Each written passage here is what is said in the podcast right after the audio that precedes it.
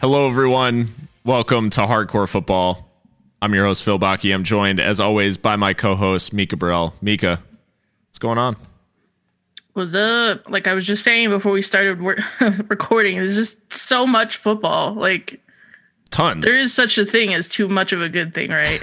I mean, I don't know. Well, I think we're going to explore that notion here in a little bit, especially talking about the Premier League. Uh, goals galore uh, in mm. in some of these games. Um, but yeah, it was it was a big weekend, and there was. I just feel like there's a lot of, and maybe we're just reaching that kind of midway point of the season where the narratives are really just growing and kind of gaining momentum all their own. Yeah, yeah. I mean, now that pretty much a third of the season's gone in, in most of the leagues now in Europe, yeah. I mean, you're seeing who's who's for real, who's stumbling, who's wobbling, um, and above all that mess, Liverpool are still destroying people and looking like they might wrap the title up pretty soon. well, yeah. I mean, I guess we may as well just like lead r- right in to Premier League uh, we've got like tons more to talk down the road. La Liga, Bundesliga, Serie A, Liga Un. They all had big, big, big weekends. Um, but I guess I mean the first game of the weekend, that early that early time slot that that Klopp really hates, uh, proved quite quite fruitful for Liverpool. Um, the seven 0 win over Crystal Palace. It's a massive margin of victory, and in fact, um, the largest margin of victory in the top flight for Liverpool since they defeated Crystal Palace 9 0 in 1989. Um, yeah, big big win. Ian Wright actually Jesus. played for Palace at that at that time. Um, oh, so that was a while back. Then. Yeah, but the seven 0 um, huge scoreline, and like you said, Liverpool. I think in this one everyone would have like been forgiven for thinking that this would be a tricky fixture for Liverpool, but it was just deadly and and they were on top for most of the game and Palace Palace though did like miss a couple of chances early to maybe give themselves a shot at this. Yeah, yeah, it's not like Crystal Palace didn't have chances especially in the first half. I just think that um you know, Jordan Ayew in particular seemed very indecisive when he got into the box, whether with with some of his um, shooting or just his lack of of composure and, and correct decision making. I guess you could say there was another chance where I think he had Zaha kind of, you know, easy square ball he could have played and just doesn't.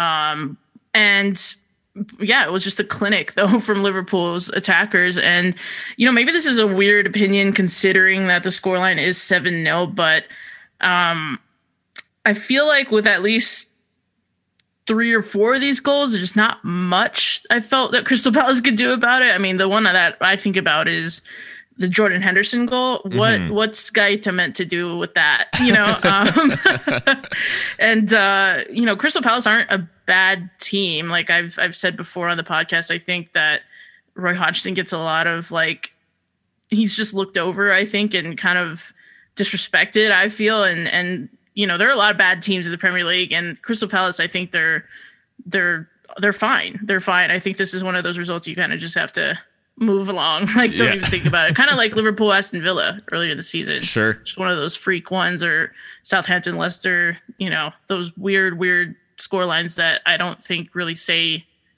a whole lot, if that mm-hmm. makes sense. Yeah. Yeah. I, I tend to agree with you. And I think last week we spoke about Liverpool's result against Fulham being much more about Fulham than it was about Liverpool. Mm-hmm. Um, I think often in these drubbings, it's made out to the narrative surrounds the team that gets beat. But I think as much as the Fulham result was down to Fulham playing well, this this Liverpool defeat of Crystal Palace is strictly down to Liverpool and not really down to Crystal Palace playing poorly, as you said. It's yeah. not it's not down to a bunch of defensive errors or anything like that. I think maybe Salah's first off of because it was from a, a corner Matip mm-hmm. wins the first header. You could maybe have some criticism around that, but otherwise, there's really not much they can do when when the shot placements all eight or sorry all seven of the goals were placed and all eight of liverpool's shots on target were placed in the corners. There was not Yeah, a single yeah. like middle Exactly. middle shot. Yeah Guaita had a brilliant game out last time against spurs. I think we may have shouted him out last week too. He is just absolutely at sea in this one can do nothing about most of the goals. Um, the the procession of scorers is I think timely in a lot of ways for Liverpool. Takumi Minamino gets his first Premier League goal, which is is big for him, I think, and is in a rare start. Sadio Mane scores his first in 10 games. Firmino gets a brace on having just scored the winner against Tottenham. Jordan Henderson like adds his odd goal and then Salah adds his 12th and 13th of the season to go uh, top of the the golden boot race. So every single goal scorer it felt like just added to this like maybe moment that Liverpool is in and and maybe gives mm-hmm. them that little bit of confidence back where Mane was in a drought, Minamino wasn't really contributing as much, Firmino was getting his goal scoring questioned, and now all those woes in one just absolute crazy goal scoring extravaganza are kind of wiped out a little bit. Yeah, that's uh, that's actually I hadn't thought about that, but yeah, they do address a lot of the um I guess attacking questions people have and I often see, you know, I'm not real deep into Liverpool Twitter or anything, but it just feels like there's a lot of different factions within some online Liverpool fans about, you know, Big time. Team Salah, only Salah, I guess now it's called. Um, Mane, you know, the Firmino folks, like everyone kind of has their guys, you know, and Yeah. for them to all show up on the score sheet at once is, is nice. I think, you know, you're just spoiled for choice in Yeah. attack in Liverpool. So I do I do want to give a, a brief moment to to Bobby for um, the couple of goals. One, both both are brilliant in their own way, um, but the first in particular I love because it is a Bobby Firmino goal in the sense that he picks the ball up in his own half and sprays a pass out to Andy Robertson and then makes his way into the area and Robertson crosses it to him. Very deft touch with the outside of the left to transfer it to his right and play it with the outside of his right. Um, just lovely bit of skill but it was he picked it up deep advanced the ball out wide and then ends up on the end of it which is kind of the prototypical i guess system goal um, Yeah. with the Yeah. false nine Yeah, absolutely. Just a you know good day out for Liverpool, building on top of uh, you know a big win for, and against Spurs. So they they keep marching on. um, unfortunately, as far as hardcore football hosts go, we kind of come immediately down to earth. Uh, as the next the next big game of the weekend was was the other Liverpool side, Everton, um, downing Arsenal two one, and the questions just continuing to mount around Arteta. You had a pretty impassioned rant last time out um, uh, about the lack of ideas and and all of that. Again, one of those kind of weird performances from Arsenal where it's it's not god awful. It's not completely when you're watching it, you can see that there is quality in the side, and you can see that there's something there. Mm-hmm. But just the two shots on target, Nketiah kind of whiffs a pretty pretty massive chance early on. And Yeah. just all around, it seems like some of the it's more so a feeling around ours. Maybe the same way that Liverpool were feeling themselves at Palace and just able to exploit that. Arsenal seem kind of exactly the opposite, where they're they don't trust themselves right now. Yeah, listen, it's I had my rant last time out, but honestly, with you know having spoken to other Arsenal fans and just reading all the think pieces and listening to all the podcasts, it's almost boring now. Just how bad Arsenal are. Um, you know, to be fair to Mikel Arteta, he did change the side. Some of those changes were enforced because we get our seventh red card in like a very short space of time with Gabriel Magalhaes seeing red last time out. So you know, I think uh, you know, you got. I guess you have to give Arteta a little bit of credit for trying to change it. He brings in Nketiah in. Um, you know, there's no Aubameyang with the calf strain, um, and then he brings on Ainsley Maitland-Niles, who I think played very well, probably our best player, and probably should stay in the side in place of Hector Bellerin. Um, but yeah, it's uh, it's just all the same issues week in week out. Lack of creativity, crossing to no one in particular. Players not taking their chances when they have them. You spoke about Nketiah, and I want I want Eddie to watch Firmino's first and Liverpool's third, and mm-hmm. that's how you take a touch in the box. Maybe not with the outside of the boot, like he's not that, that saucy, but you know he had time to take a touch for that chance, and he just yeah. kind of just no composure in the moment. Um, yeah, it's it's the you know and Everton weren't even particularly good. Like I'm, and I really don't mean that to be disrespectful. It's just they didn't have to do anything special to to beat us. You know, the right. The first goal is, you know, just not us not closing down, no pressure on the ball. Um, mm-hmm. Iwobi's able to just swing that into to Calvert Lewin, which you know he's going to do that, and and yeah. maybe Rob Holding's a little unlucky there for the deflection, but either way, yeah, we put ourselves in in in that position. I, um, and I, then, I do want to I don't want to like send you over the edge here, maybe, but uh, the the player closest to Iwobi is Willian, um, and that's you know. Is is is he a player or? I mean, I don't even. Is he even a football player anymore? Willian was disgraceful. Just. Yeah. He woke up a little bit in the second half, I think, because somebody must have cussed him out at halftime. I don't know, but in the first yeah. half, I mean, just jogging around, no fucks given doesn't care about the badge, doesn't care about the club, is just here to collect a retirement check and and you know, brutal. awful, awful stuff. Well, I mean, and um, it is. It, I mean, second second player to kind of make that journey across London um, in recent in recent years, and to mix, we'll say mixed reviews. Yeah, yeah. I mean, David Luiz is he? Uh, you know, an imperious defender, a perfect player. No, but Arsenal fans will give you a chance if you show that you can do your job. And at times he's done his job, and that's fine. Mm-hmm. Willian has done absolutely nothing. True. Um, and it's almost laughable now when you see him on on the team sheet week in week out. It almost feels like he's almost feels like Arteta's being forced to play him, like in the same way he's probably being forced to drop Ozil. Um, and so yeah, I mean, and you know, I just want to say last time out, I I was upset and I suggested, you know, Mikel Arteta should probably go if things don't get better before Christmas. Christmas is this week. Um, things are not better. we have a Carabao Cup fixture against City and then Chelsea in the league. Um, I don't know that I necessarily feel the same way just because I mean, what do we do then if we sack Mikel Arteta? You know, do we start all over again mm-hmm. with the internal changes?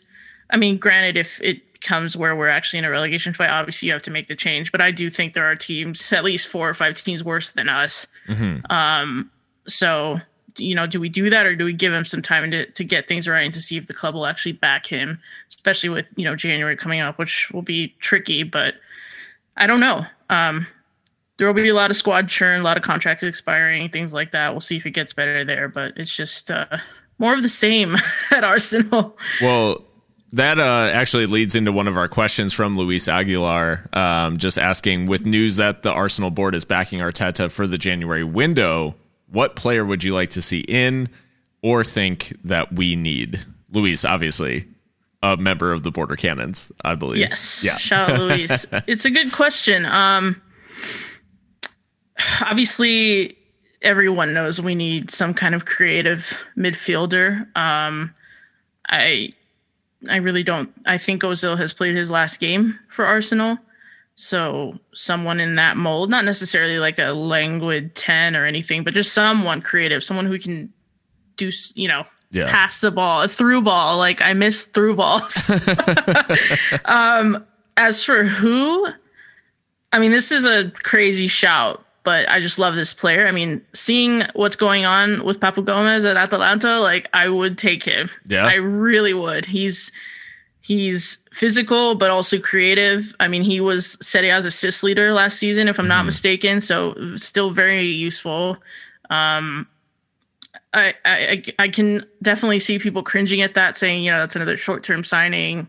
Right. Uh, he's the wrong age profile. I get that, but it's January. Like I don't really mm-hmm. know who you're not getting a Nabil Fekir or a Houssem Aouar or someone like that right. in January. So that's my answer. Just in the circumstances, he's the one that just really comes to my mind first as just someone available and someone creative. Yeah. um, but but who we actually get is, uh, I don't know. Maybe we look internally in the academy or something. Yeah, because who would who would Arsenal fans like to see? And I think the answer is resoundingly Houssem Aouar. Um, mm-hmm. who's enjoying uh, a, a nice little spell with Lyon up towards the top of the league on table at the moment. Um, but yeah, I, I think change is certainly needed, and and the fact that Mesut Ozil is forced to watch as as this all happens, and and where he could make an impact, certainly um, mm-hmm. a player of his caliber. Maybe not now that he's had to sit out for such yeah. a long time, match fitness and whatnot, but. um Richard Mejia uh, asked on Twitter as well. Arsenal can't get relegated, right? Right? That's how he works. um again, like statistically speaking, because Mikel Arteta loves statistics in his most recent uh, oh press God. conference, I'll uh, I'll go with statistics too. When you've got a wage bill as big as Arsenal's does, it's statistically like you have to try to get relegated. Yeah. Um, and again, I think there are worse teams. I think West Brom is pretty diabolical. I think Fulham still have to fight. Um, mm-hmm. Sheffield United are going down. Like I don't. Yeah. they're going down. Uh, so I I don't know. I you know never say never. Obviously, it's it's possible, but it, it's not probable. I don't think. No. Yeah, I, I'd have to agree. Um, I think something like truly catastrophic would need to happen. Um, however, I will say that the confidence around the team, like Arteta needs to figure out how to get this team firing because mm-hmm. it's the way the confidence is trending right now is just it's just bad because it can quickly build on itself. And i know that's uh it reminds me of uh, the um the season that hodgson was sacked and uh liverpool was sold to fenway sports group because they Hodgson said in a press conference that Liverpool isn't too big to be sucked into a relegation battle. Um, and uh, yeah, that was the end of that was the beginning of the end of Hodgson's Hodgson's reign. Um, so yeah, I just think they have to. He has to find a way to to get them back back on uh, on his team and maybe not place the burden of uh, winning games on you know the uh, shoulders of children, like True. Bukayo Saka, who's been asked to do everything. Um, but, and literally yeah. played everywhere but like keeper. Yeah.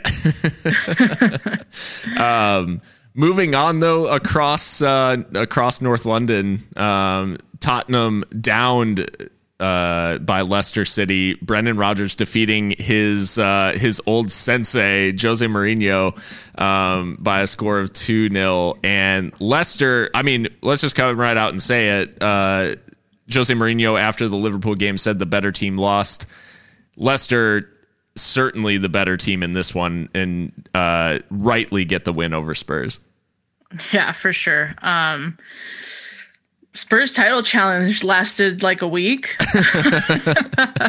it's crazy how you can go from first to fifth like so quickly. Um, yeah. Yeah. Uh, listen, what maybe someone listening who is more tactically astute than I am can explain this to me. But what is Jose Mourinho's plan B when competent teams like Leicester cut off their counterattacking opportunities? You you don't have the pleasure of playing an inept Arsenal every week. you know, um, they're they're they're aware that you're going to sit Harry Kane at the you know halfway line and and try to just play off him. Um, and and even when Spurs would get on the break, there's like you can see in the picture on the broadcast, there's like two or three Spurs players trying yeah. to attack, and everyone's just out of the picture. Yeah. Um, you know, so when when Mourinho's plan to just hit them on the break works, it works. But when it doesn't, there's no other ideas. Yeah. Uh, it's it would seem anyway. Um, and then and then just individually, there was some like really stupid things that happen on the pitch. You know, chief among them, Serge Aurier barging into Wesley Fofana's back in Yeah. the VAR. What are you doing there? Like, just no, not even close to the ball. He's on, he's on Fofana's back. I mean, I don't know what he's doing there. Um, and you know, to be fair to to Aurier, he's he's kept his place in the squad despite Spurs signing Doherty. So Mm-hmm. obviously he's been doing well, but I mean that's not going to earn him any any Yeah. brownie points with uh, Jose Mourinho, who's already unconvinced by him, as we saw in the documentary. So Right. yeah, I uh what you brought up about Spurs like and their attack, I I just have to go back. So right before the penalty was conceded, Spurs are down at the Leicester end and they're pressing Leicester. Leicester actually give the ball away on the edge of their own area, and it's a it's a great opportunity for Spurs to really press forward and try to get bodies in the box and like really create something. Like you know, I mean, any of these pressing teams, you know, the second you win the ball back, people are like flooding forward. That's you know, that's Yeah. every every one of these pressing teams. Well, Spurs win the ball high up the field, right outside the 18 yard box and there are four Spurs players in the attack. Everyone else is not in the camera shot. Leicester have at least seven players defending inside the 18, like mm-hmm. at that moment. So the ball eventually gets played out to Reguilon.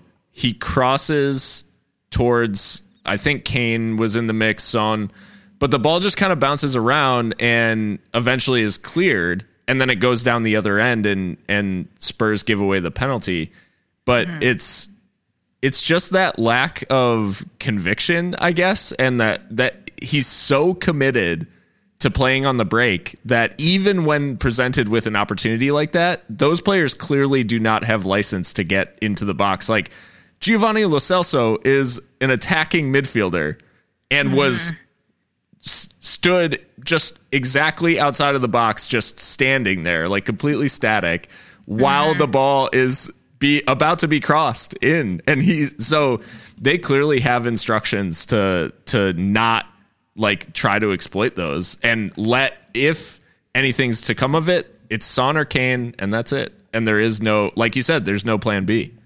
yeah, it's almost like when being well drilled is a bad thing. Yeah, um, because when you're down, or you know, when you're when the run of play is going against you, you're just ri- they just feel rigid. right. Uh, Spurs do, and and yeah. How about though, just, just focusing on Leicester for a bit here? Yeah. Maddison's goal being chopped off by VAR. That was sickening. Like he- that was one of the best goals I've seen this season. For that to get chalked off, and he was pissed off too, saying, you Yeah. know, VAR took it away from me because my armpit hair was offside. Yeah. Um. Just what a shame. Well, and the the arbitrary point of the arm is is always going to be such a divisive thing because Maddison just has his arm angled differently than Dyer. Like that's mm-hmm. the that's the only reason he's off. He he has his arm a little bit raised and Dyer has his by his side. So since it's measured by like the upper arm, Maddison's just put himself offside like simply by raising his arm in a running motion. So Um, stupid. so yeah, this uh the handball rule like inadvertently turned offside into an absolute it was already kind of farcical, like with the armpit offsides and all that stuff. Now it's getting even worse because it's lit you know, Maddison is for all intents and purposes onside and scores a lovely goal. Similar similar to uh like the some of these other goals we're talking about where he takes that one touch and then just lashes it back across his body is just a lovely finish and doesn't count because of the uh yeah imaginary lines drawn on the on the computer Ridiculous. Ridiculous. Well, oh well. At least Leicester could come away with the win and the clean sheet on the road. So yeah and and uh takes them up to second um in in the table but just behind them and uh with a resounding win it was you know that weekend that Spurs beat United 6-1 Liverpool were defeated by Aston Villa 7-2 this weekend, Liverpool beat Crystal Palace 7 0. United beat Leeds 6 2. a little bit of reverse synchronicity. Yeah. but United with a, a big win over Leeds and the craziest quickfire brace that you'll ever see. From a certain Scott McTominay, no less. Um, listen, um, I have to praise United. It was a good yeah. result. I think uh, Ole Gunnar Solskjaer got the the team sheet and the tactics spot on. I knew when he when I saw the team sheet, I see Dan James, Fred, McTominay. Okay, he's going to match Leeds for intensity, and that's exactly yeah. what they did. Um, you know, they wanted to match their intensity and and have you know engines on the pitch that can keep up with them when when Leeds would get on the break. Yeah. Um, James, of course, with his pace, so it paid off. But yeah, McTominay gets McTominay gets two goals in three minutes, which I think is the fastest brace in Premier League history. I mean, it's got to be mistaken. up. It's got to be up there, like yeah. for sure. Yeah, and then he he adds an assist too. So I mean, man of the match performance, obviously from him. Um, and you know, I think it's significant too because you know Manchester United are one of those clubs that are so focused on bringing in talent from abroad mm-hmm. and to see a player come through the academy and actually make it to the first team and and make impact on a, a, game like this on a rivalry is is is pretty cool to see. So yeah, you know, big ups to to Manchester United for winning the match. But on the flip side, they should be winning this match. This is one True. of the biggest clubs in the world, you know, and and Leeds who are newly promoted. So yeah, um, you know, not to I guess we don't want to get carried away. right. And that's a I, I think I think overall it, it is definitely a praiseworthy performance from United because they play they played Leeds completely off the park um, for for large portions of the game. I will say that Leeds still created like a decent amount of shots um, mm-hmm. for for what it was, but I think like you said Solskjaer put the the the bodies out there that were going to to enjoy Leeds trying to turn it into a track meet. And from mm-hmm. the off, like McTominay exploited that. Um, Daniel James obviously got in on on the act, um, and and ultimately like United's quality um, shown through. Uh, where I think Bielsa must have gone into this thinking like he would make it chaotic, yeah. and with the way that United have been playing, like trying to keep more of the ball, maybe if like Pogba's out there and like trying to spray spray passes around that sort of thing, they could make life hell for yeah. that sort of approach, like that that more measured approach. And and Solskjaer was was correct to counter with a chaotic style all his own. Um, mm-hmm. and and United the big winners. So yeah, I mean, and this is very rare downing. that I, this is very rare that I will praise a United performance, but um, yeah, cre- credit to them, and and they, I mean.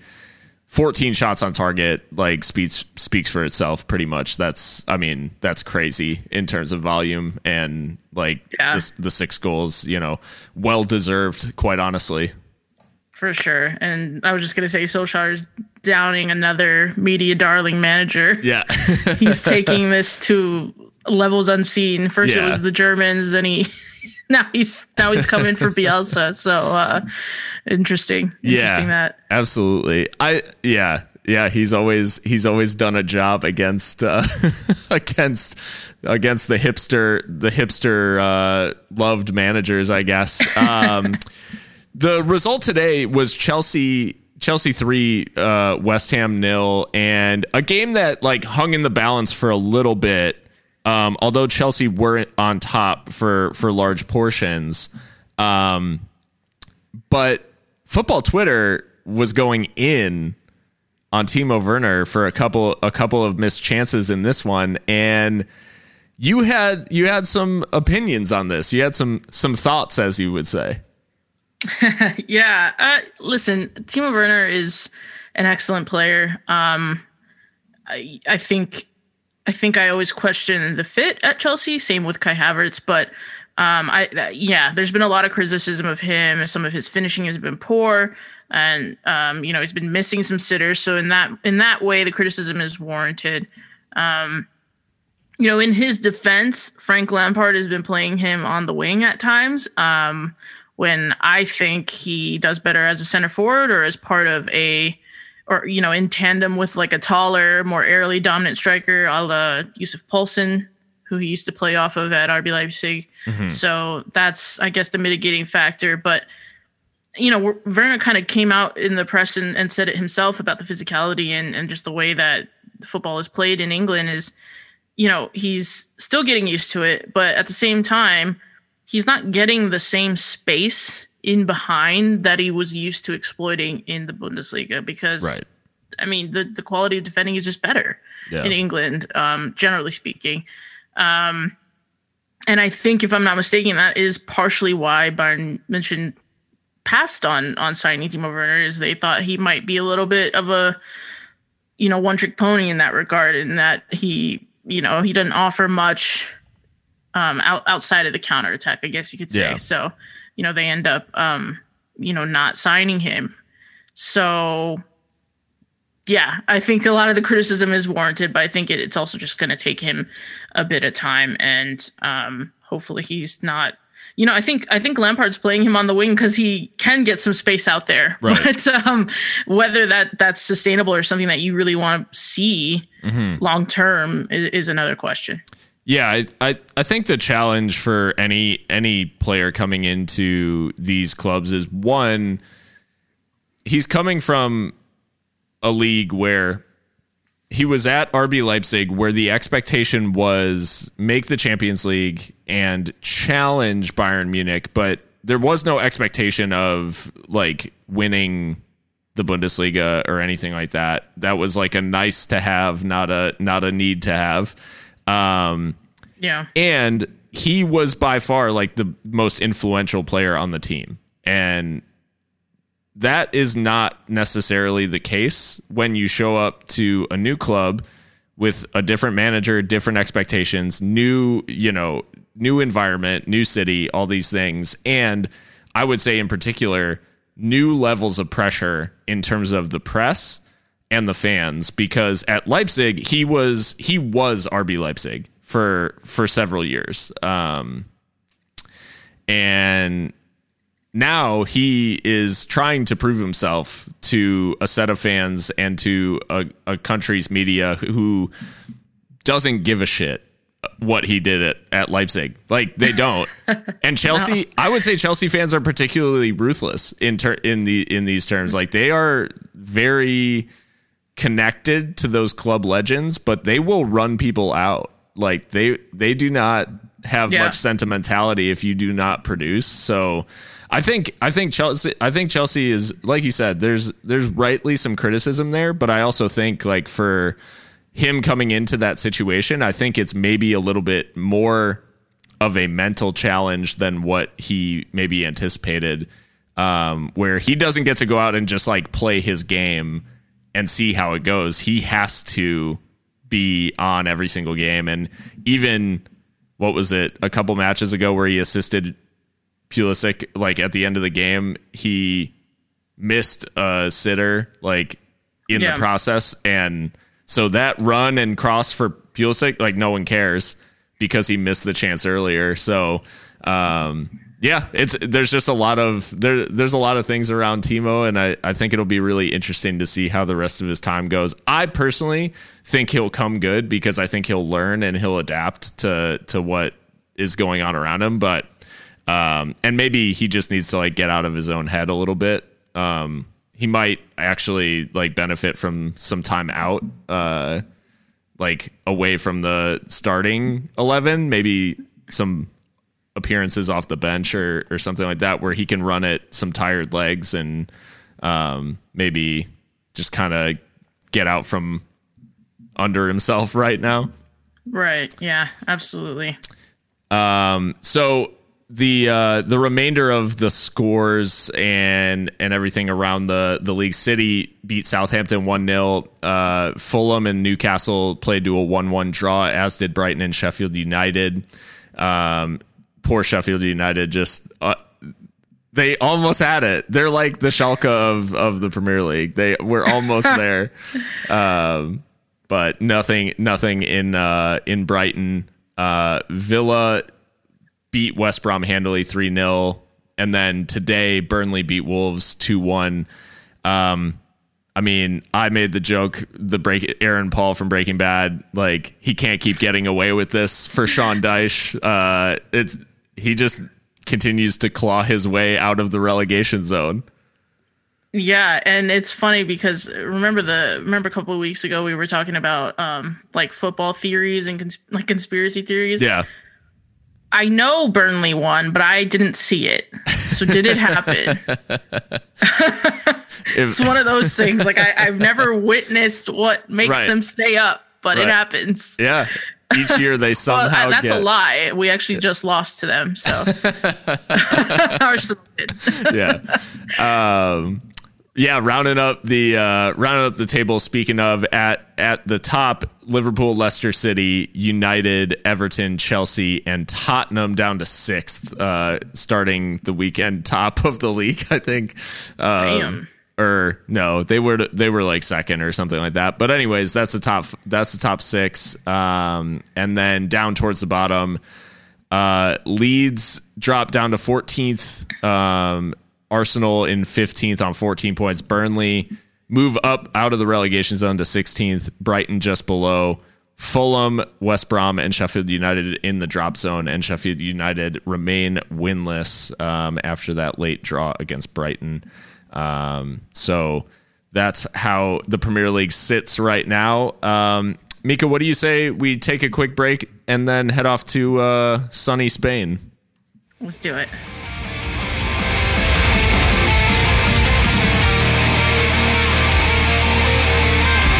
Welcome back, everyone, to Hardcore Football.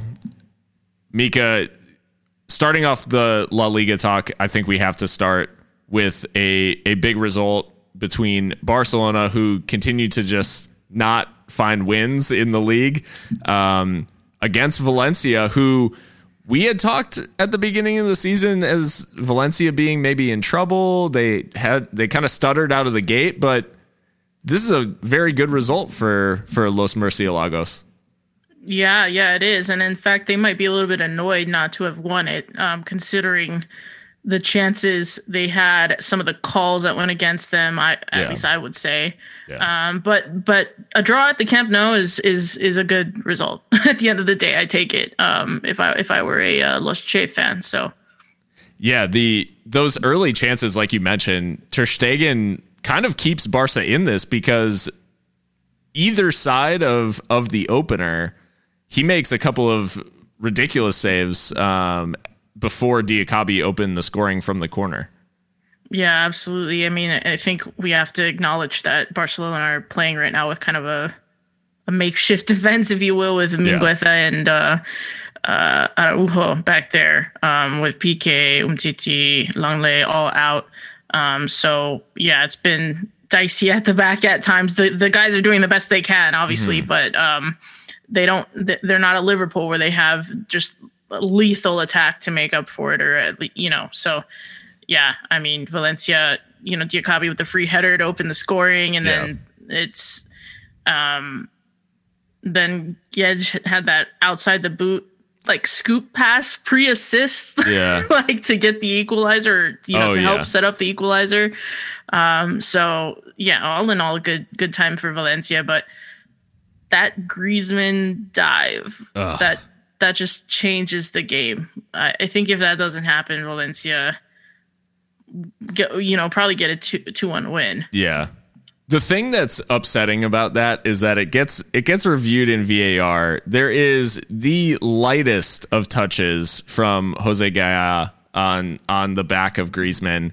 He goes down in a heap, and Gaya is actually sent off in real time um, mm-hmm. for denial of a goal scoring opportunity. The referee goes back, reviews it, gets the red card out, and and nullifies it like after he mm-hmm. saw it. And I'm thinking, okay, he's going to get this right and he's going to give a yellow. He he starts going for the yellow card and I'm like it's going to Griezmann like for, for a dive. yeah. and he shows it to Gaya and I'm like, "Oh my god, he kept the penalty like even after all that." So all he did like luckily for Valencia, they didn't suffer the total injustice of going down to 10, but at the same time like yeah, it's never a penalty and I always laugh watching the um the beIN like uh broadcasts because Ray Hudson is such a Barca apologist that like it he he is like yeah it's a penalty like he there's contact and then as he's watching it he's like I think there's contact like I'm pretty sure there's contact yeah, he's like trying to look for it like in their legs, and it's like no, Yeah. it, there's nothing there. like it's just an outrageous call. Um, yeah, very annoying. I very will- very annoying. I will give credit though to uh, Araujo, um, Uruguayan defender who does his best Luisito impression with a like hip high volley um, as he as he falls over a little scissor kick um, in the style of Luis Suarez uh, for for Barca's second. yeah, that was an insane goal from from Araujo, and uh, there must be something in like Uruguayan genetics to be able to like get yourself get your body parallel to Yeah. the ground for like a scissor volley. Um, you know, it, what a hit! Yeah. What a great hit! And you you mentioned the Guedes pass. Like I could do a, an entire episode about this pass. It's my favorite thing, maybe from the whole weekend. Like crazy outside of the boot pass that he, he like you said, he scoops it, but it's it's a, he couldn't have thrown it in in a better like in a better way. Like the way he Yeah. controlled it was just insane. Yeah, it was fantastic, and and all, and all the while he's giving the defender the eyes. Like I don't think he ever like looks for where he Yeah. the ball is going. he just knows where he wants to put it, and it's great. Um, he's a player that has been criticized at times for a perceived like lack of end product, but that that's just what he can do. Yeah. And like nothing less than Valencia deserved for the performance, which I think is this is the type of performance that we really didn't think this Valencia side was really capable of. Um, like withstanding the barrage, uh, because obviously Barca has a ton of the ball, um, and they have to, you know, w- weather that storm. Um, but Valencia didn't ever really look that much in danger like throughout the game. They they really managed this Barca team well, and I can't tell yet. I guess if that's more if that says more about Barca or more about Valencia. well, I mean, Valencia also had that crazy result against Madrid as well. So Yeah. I think that they don't they're not intimidated, I guess. I mean, I guess it almost makes sense given what those players go through playing for Valencia Football Club. like it, there's just all kinds of fuckery in the background at that club that by the time they get out on the pitch, they just can't be phased by these so-called super clubs, maybe. Um, so yeah, I think I, I would rather give Valencia the props, but Barca Yeah. are just you know shocking this season in general. They really are, and and Messi. Uh, I we have to give credit to Domènech too for initially saving Messi's penalty because it was a brilliant save. True. and unfortunate to concede from the like the ensuing little sequence but um but yeah uh a good a good result for Valencia certainly and uh the they continue to to kind of move move up as well they're up into 13th um as it stands so um just below them in the table a big result for Levante against Real Sociedad who since their stay at the top of the table have been struggling of late and they just can't seem to find a win. And in this one I mean Levante you have to say like similar situation. Real Sociedad not not really creating much despite having a little bit more of the ball but Levante like full value for the win Yeah, Levante desperately need this. They're trying to just stay up this season, I think. Um, and and yeah, La Real, like you said, uh, pretty sustained wobble. I guess you could say they're in not great form. I think their last league win was November twenty second, so it's it's Yeah. been a while. and no wins in 8 games now in all competitions um Man, yeah yikes. Yeah, uh, La Real can be got at the moment. I, I think. Oh yeah, Saba's not really scoring. Isak scores one here. It's a free kick that takes a pretty massive big deflection. deflection. but I What- mean, what, did you think um, of Isak? Uh, you score from a deflected free kick, and he celebrates with the fingers in the ears, like the earplug celebration of he's not listening to criticism. That's so, It's is a weird time. I I don't know. Like it. I couldn't. That's I couldn't weird. understand the the commentary, unfortunately, because it was in Spanish. Um, but Hmm. it they made it seem like like I thought I heard they were talking about criticism, but he had his ears plugged in the uh, in the celebration, which I think is a bold move when you score from that big of a deflection. Yeah, I was just gonna say, why are you like? If it was like a screamer into the top corner, then Yeah. okay. But Yeah. it, it's pretty clear that it deflects. That's very strange. Maybe he is coming in for some criticism. I just haven't heard of it. But I mean, Lauderdale in general, just not very good at the moment. Yeah.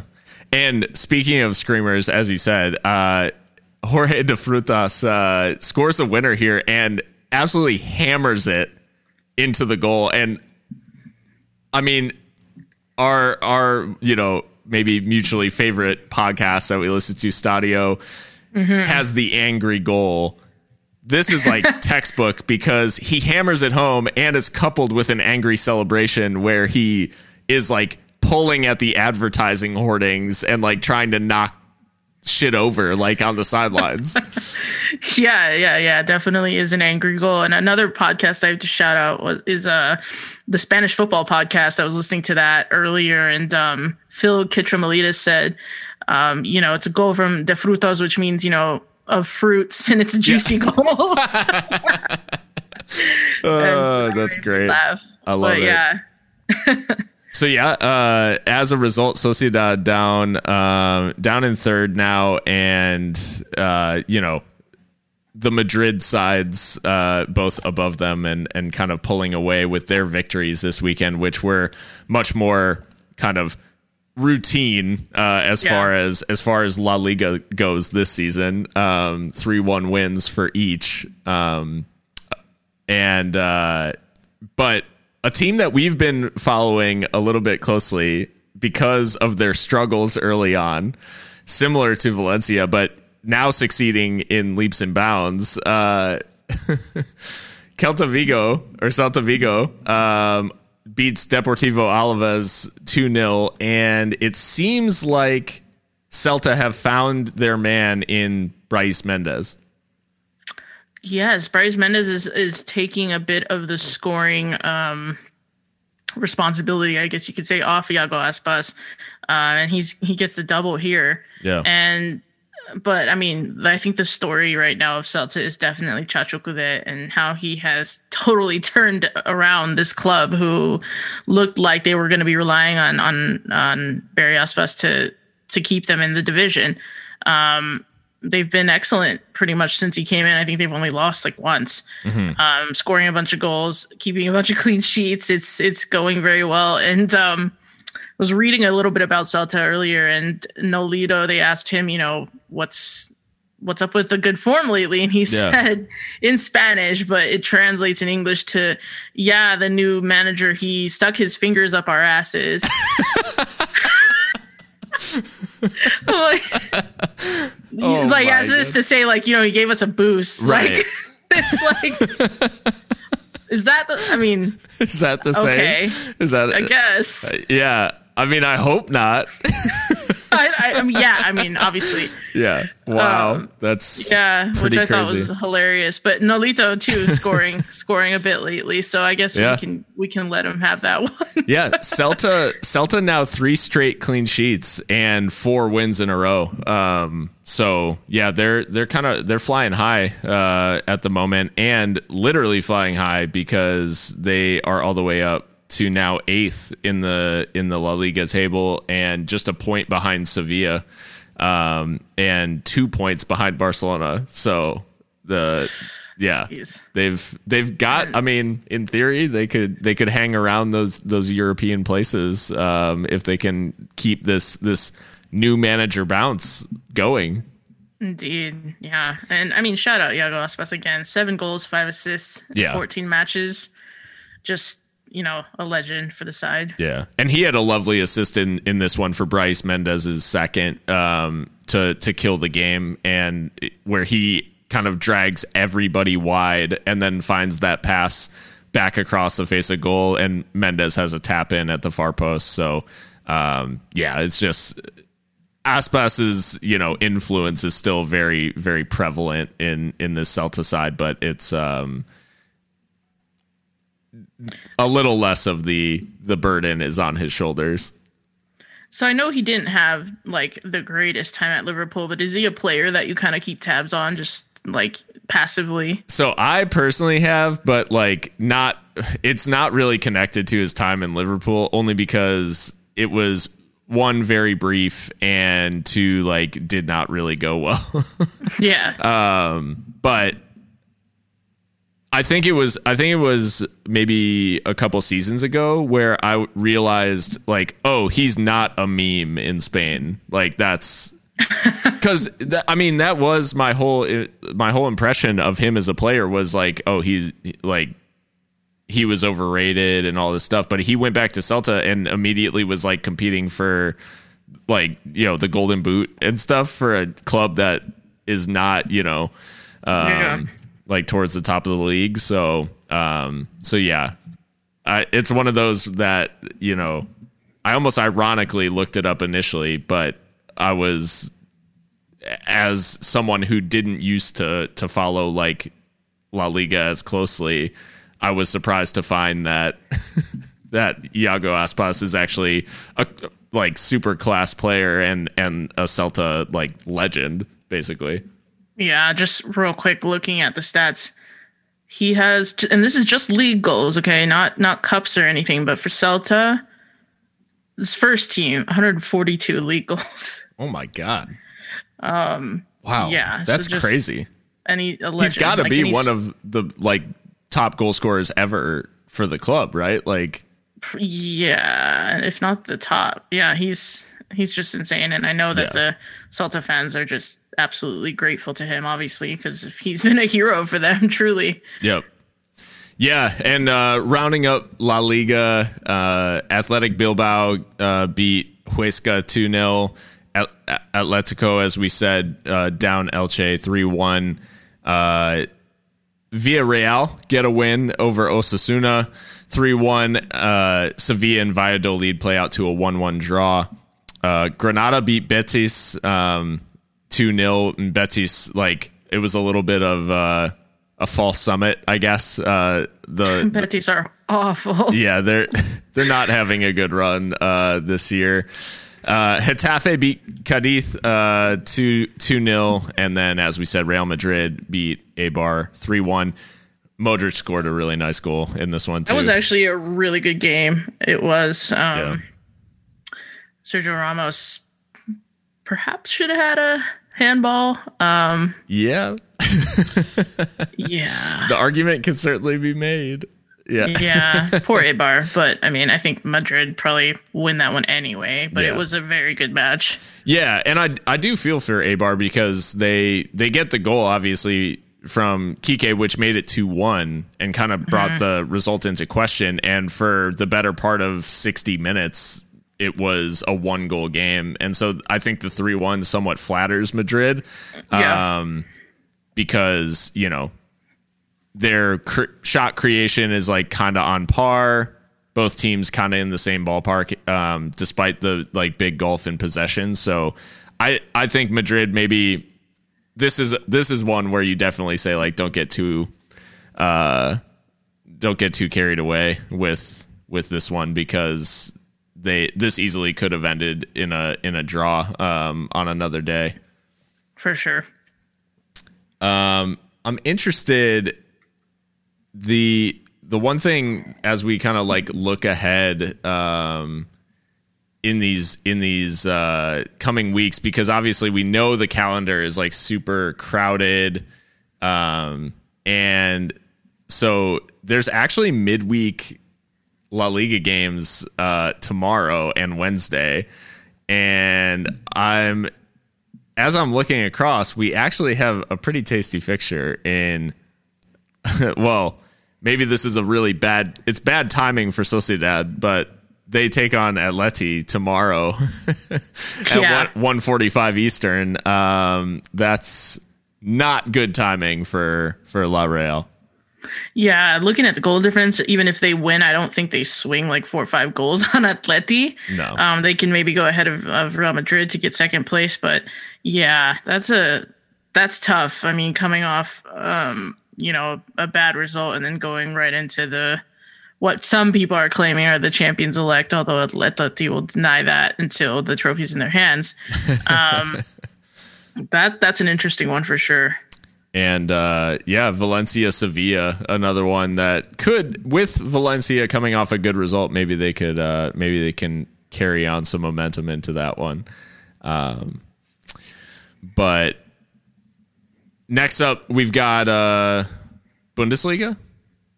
Yes. Bundesliga is well, it started absolutely crazy on Friday. Union Berlin uh, defeating Dortmund two one. Um, two corners for Union, uh, but Dortmund's Dortmund's one. Youssoufa Youssoufa Moukoko gets the his first ever goal and the young he becomes the youngest goal scorer in Bundesliga history. Um, but Union away with the points and Dortmund, despite the manager managerial change and everything, still nothing to show for it and and frustrating form in the league right now. Yeah, uh, Moukoko scoring the, you know, becoming the youngest goal scorer in a loss for Dortmund is like Dortmund in a nutshell Yeah, at the moment. um, but like you said, yeah, Edin Terzic has come in um, in the wake of the sacking of Lucien Favre, and some some corners think that he's actually auditioning for uh, maybe the full time job if he can do somewhat of a Hansi Flick. right. So far, no. Yeah, Um, but um, yeah, Moukoko, nice goal. And to be fair, I thought he was probably the most dominant attacker on the pitch, which it, I mean, I think that says a lot. Um, Yeah. A lot of good, but maybe a lot of bad too in terms of, of Dortmund's form overall. Um, again, they're still missing Haaland. Hopefully, he'll be back in time for the start of the the Rückrunde. Mhm. Um, and and Jadon Sancho, uh, been pretty anonymous this season. yeah. Like uh and, you know he's a young player and and these these dry spells happen but it's pretty you know when when the team's also doing badly it just brings it more into focus i think Absolutely. And I mean, given the level of production that he's had up till now, the fact that he has three assists and no goals in 11 Bundesliga games so far this season is pretty shocking. yeah Um, yeah, I, and I can't really. I don't know that there's like a an explanation for why his decline has like, or I don't want to say decline. That's like maybe speaking too too intensely, but his, his this like lack of of return, mm-hmm. having scored 17 goals and and had 17 assists in the league last season, like yeah that's he's obviously well off the pace. So it's a little strange. And I, you know, I can't really point to one thing and say this is why Jadon Sancho's not been producing at the level that he did. Yeah i think i mean obviously the i think the obvious narrative to follow is probably just you know what does that do to a player when you have manchester united coming for you all summer long you know? I don't know if that maybe you know just put him off a little bit in terms of his focus or kind of um, focusing on his game and on training and, and all that, or just kind of the internal changes that are going on at Borussia Dortmund. But yeah, it's um not not what we're used to seeing from him. And you know, again, young player. I think this this will happen. He'll probably come out of it, but um, you see a lot of people with revisionist takes like, oh, you know, we're going to pay 120 million pounds for this. It's like Right. they should probably still pay that. Um, he's still, you know, Yeah. he's still a very good player, but just Yeah. a little bit um, little bit surprising, yeah, how anonymous he's been. Yeah, it, it, it's an interesting interesting problem that uh, that Terzic. If Terzic can solve it, then he will be Hansi Flick and he will get the job. Um, but it may be someone else's problem to to figure out. Um, but Yeah. credit to Union in this one. I mean, set piece goal or you know the the couple of goals are they're a little scrappy compared to compared to you know the free flowing uh, attacking football we saw elsewhere, but Union play a back to they play back to back uh games against Bayern and Dortmund and come away with four points. Uh, I think Union take that any day of the week.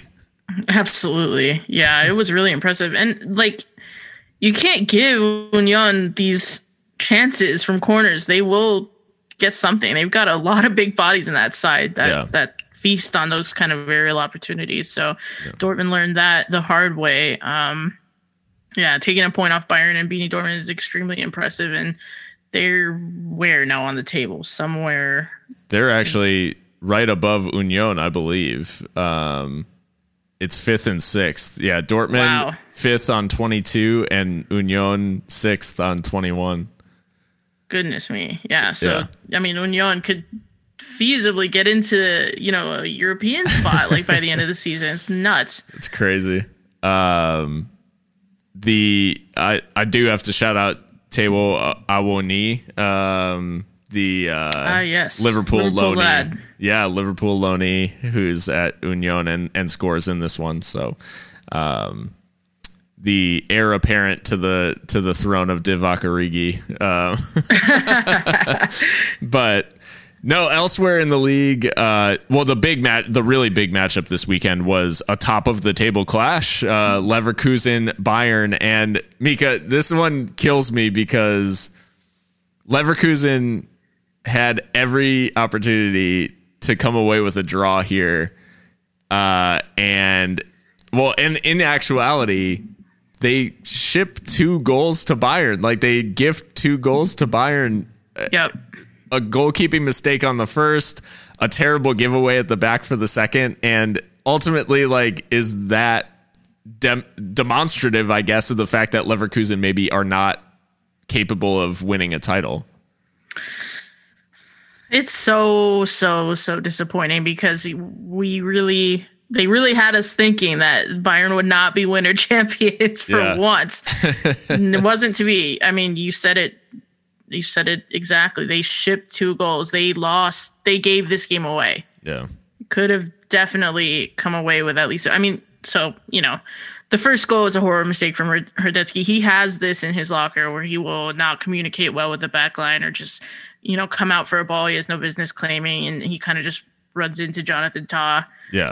Um, and then I think if, is it Tah who gives away this the second goal because I think that I mean it was just comical. I, they Yeah. just looked they looked like they didn't deserve to be the ones top coming into th- this game. yeah. Um, and you know, Bayern.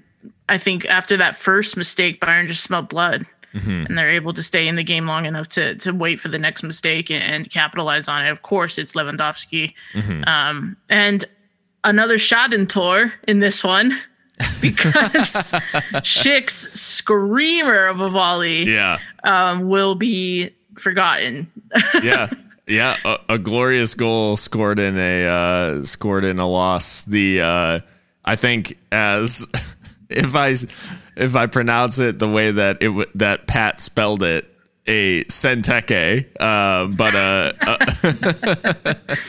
but yeah, no, Schick scores a beautiful goal to open just a laser um, of a volley. Alla, oddly enough, it gave Zidane versus Leverkusen vibes. Yeah, yeah, that's a great shout. Yeah, That's it. wow. It was. I don't know. I guess maybe this weekend was just like karmically opposite of of whatever was going on. But yeah, Leverkusen score a lovely opener, and then we talk we talk about it every week. But I mean, what was it? The you know, if Bayern aren't inevitable, then Lewandowski certainly is. Yep. Yeah. I mean, yeah. We could I mean, literally and- just say that every week now. yeah, and I think also like I don't think Bayern were going to lose in the same night that they're celebrating Lewandowski winning the best award from Yeah.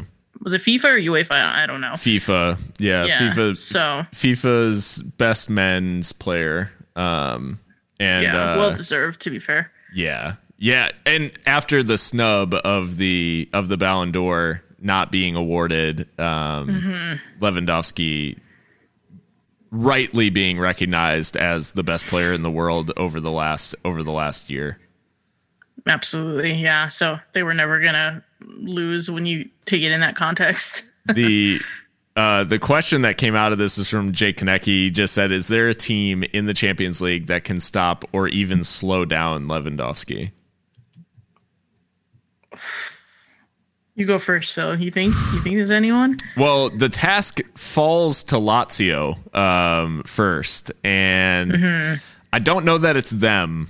Um, although you know, each time I mention Lazio, shout out to Lucas Leiva. Um, but it's, I no, I just think, um, gosh, I mean, in the entire Champions League, I mean, Atleti hasn't done it. I think Liverpool in you know in a previous meeting, Liverpool did manage to stifle Lewandowski um, over two legs, which was good. But it almost seems like it was since then that he's gone on this crazy tear. So Yeah, like yeah. it's a he's a very different prospect, I think. Um, and Liverpool are also without Virgil van Dijk, so who they obviously had um, in that tie. So I don't know. It's a it's a tough call right now. I don't know that I don't know that if he's in a certain mood, I don't know that it's possible to stop him. Yes, I yeah, I agree with that. I will say if Bayern and Real Madrid were to meet and Sergio Ramos is on top form, then perhaps I think Lewandowski has said before that Ramos is one of the most difficult players he's played against and um maybe Yeah. but he's the best striker in the world. I mean, Yeah. bar none. Yeah. So, yeah, inevitable. And the weird, the weird fun fact in this one is that Leroy Sané came on as a substitute in this game and also came off. Uh, he was Oh, subbed shit. on and subbed off. Was he like horrible? I didn't really realize that. yeah, he. Uh, I'm trying to uh, remember exactly when was the. Yeah, because Musiala came on for him, so he. Yeah, he w- he came on for Kingsley Coman, who was injured. Um, and then and that was in the first half in the 32nd minute and then he was subbed off in the 68th for Musiala. Um, yeah, Sane was not pleased, but Musiala also hits the post like shortly after coming on and almost almost wins the game outright, like on his own. But, um, yeah, Oh wow! Apparently, on uh like a radio show in Germany, they had asked the Bayern brass about the about the uh, substitute, uh huh. and I guess Rummenigge declared, "We will support him, but also, if necessary, kick his ass." I love how all these quotes coming out from Europe are just the most like, like extra. yeah, completely. I mean, these are some of the same problems he had at City with, uh, you know, his attitude and his professionalism. So I hope, you know, he doesn't become one of those players that spoils his ability, you know, wastes his abilities. But then again, like when you see a guy who has a tattoo of himself as a mural on his back, it's like, yeah, you're a dude. Have you seen his uh, tattoo? Oh my god, no, I haven't. Look it up right now. You Oh have my to. God. It's and like it's poorly done. Like I'm sorry, I'm like dragging this man, but it's just that's what I think of when I. It's a tattoo of himself. Like it's disturbing. Just Oh, just. oh my Google it. god. Oh my god. Why does this Like- exist? Right? Like who did this and why? And he's wearing a city a city kit, I'm assuming. I think so. Yeah, but he's also like. I don't know. Like it's like he's like deifying himself too. It's just all. It's weird. so it's odd. weird. That's so odd. what the hell? I hope our listeners are googling it too, as they. You It's such a terrible tattoo. he's holding like a sword? it's like a staff or I don't even know. I don't know. It's weird. I can't. And there's a giant clock also. I don't know. Anyways, my god. Sorry. Uh, that's so crazy. I who does that? No one does that. He's a weirdo Um, for sure. So Bayern Bayern go top uh, over Leverkusen by virtue of this win. Leverkusen had a chance to distance themselves if they had gotten a win. They would be they would have been uh, four points clear actually at the top. Which I mean, when have you ever said that? So I know. I know. Oh well. yeah, and then in kind of a shocking game just because of how disappointing of a result this is for Leipzig. Uh, a nil-nil draw with Köln, who climb just above or or tread water, I guess you should say, uh, above Arminia uh, in 15th, just outside the relegation zone. Yeah, after they just got their shit pushed in by Bayer Leverkusen. so Yeah.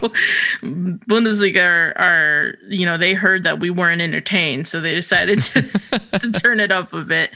But yeah, uh, you know, Leipzig's still third, so uh, they'll just have to to get on with it. They were doing pretty well before that, and you know, keeping three straight clean sheets if we want to put like a positive spin on it. So yeah, it's the uh it's the old like if you draw five in a row, are you unbeaten or winless? Like that's the um so yeah, across the uh, across the rest of the Bundesliga, Mönchengladbach uh, defeated against Hoffenheim, and it's it's another like story of of the inconsistency of the of De Fohlen uh, this season. They just cannot find any sort of consistency in the league.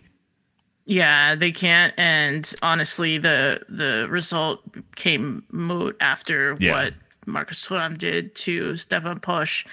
Um, you know, they had for those who didn't see, they had a like a coming together, and Thuram spit in his face, and it was disgusting. Uh, you never want to see that kind of thing. And he's been banned for I think five matches, fined by the club, and and the club accept the ban. So um, he came out and apologized, but it was also like I don't know if I don't know if he's just it's a mistranslation or what, but Yeah. he kind of said it was accidental, and there's like there's nothing accidental about that. No. um, and you know he's not that kind of player from what I know of him, so it was very Yeah. shocking to see.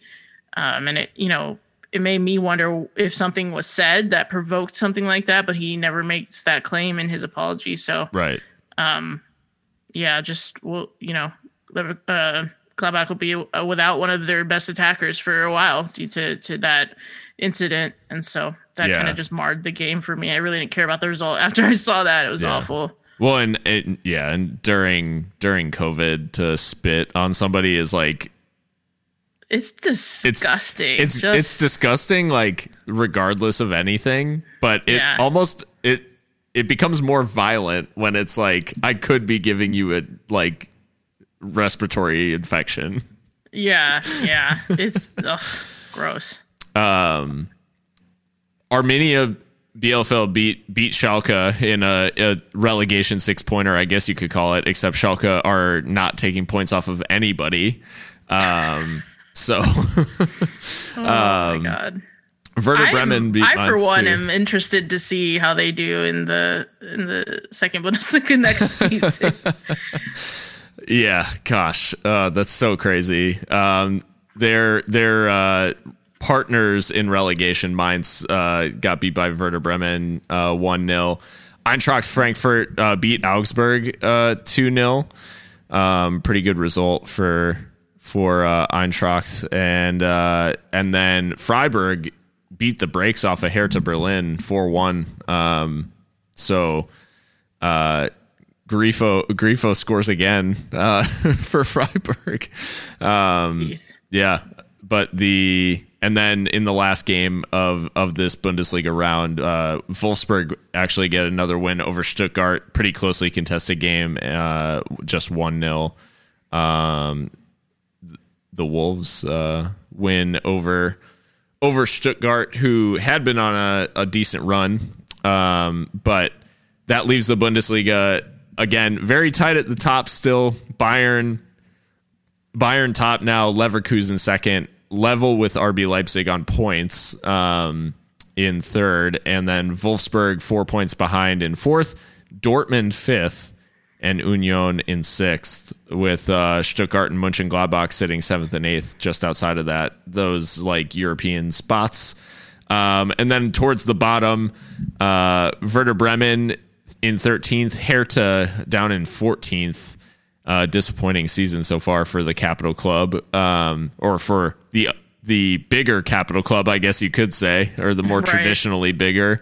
Um, Köln in fifteenth, Arminia Bielefeld in uh, in sixteenth on ten points, and then Mainz and Schalke, the cellar dwellers uh, at the moment, and looking destined for the drop. And the Bundesliga, unlike the rest of the leagues, which have a whole festive period and all these big games coming up. Uh, Bundesliga going on Christmas break, and but a lot shorter than their normal break. January second, they resume. Yeah, that's like a public school winter break. Yeah. Usually they get a couple weeks. oh man, yeah, that's it's crazy because I think they're normally they're normally off until like mid January at the at least. Yeah, it's like yeah. A, it's a full like three or four weeks. Um, normally, I want to say, but they do yeah. get Christmas and uh, and New Year off, so better than the rest of the uh, than the rest of the leagues can say. That's yeah, that's true. I mean, we England doesn't stop like at all. So no, not even for not even for a little bit. Um, well, Mika, what do you say we uh, take a quick break and then we'll come back and and close close this thing out with some talk on France and Italy and maybe some stuff from the Americas. Sounds good.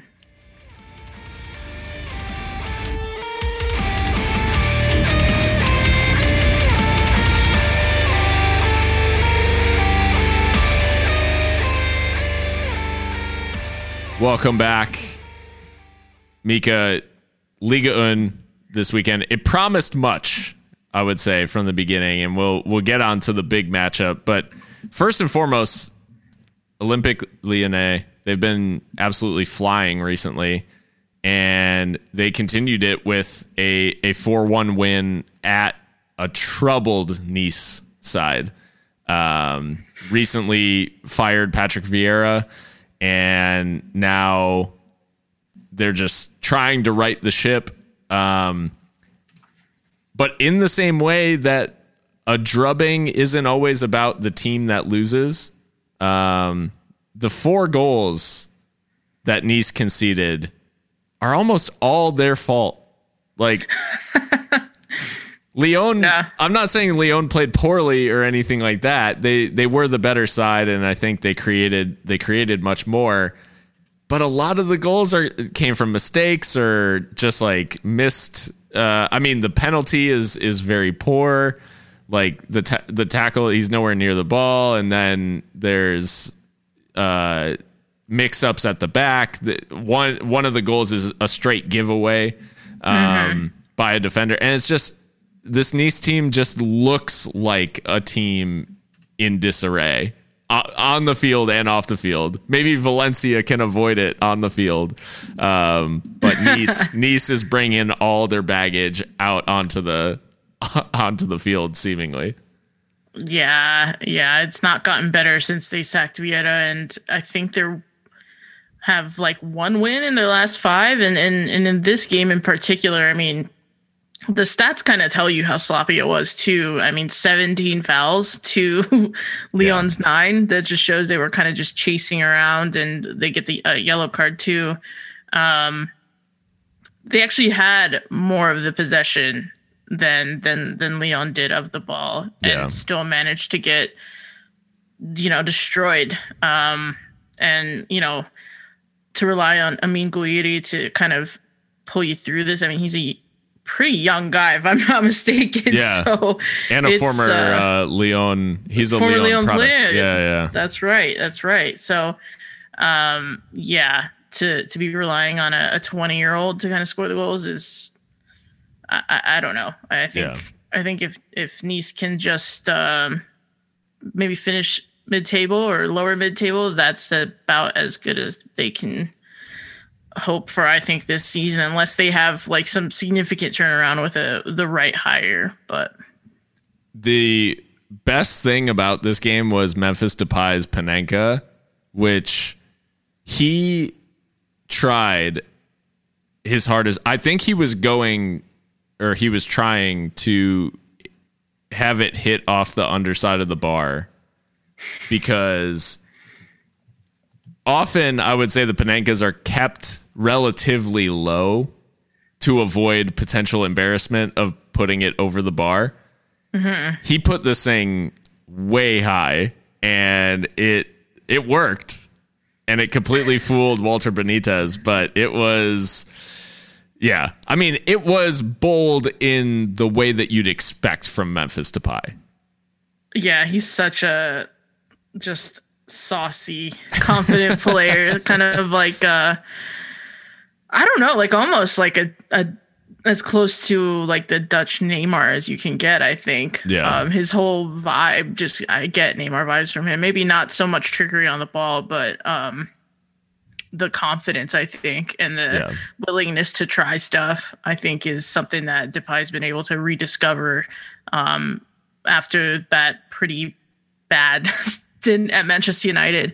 Um, and he's got eight goals and four assists on the season. So yeah just putting in work.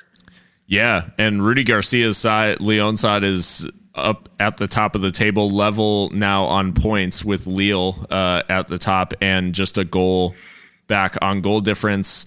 And uh, they resign this Nice side to their sixth straight home defeat in all competitions. Um, the empty, the empty uh, stadium in uh, Nice not not doing any favors uh, for that home side.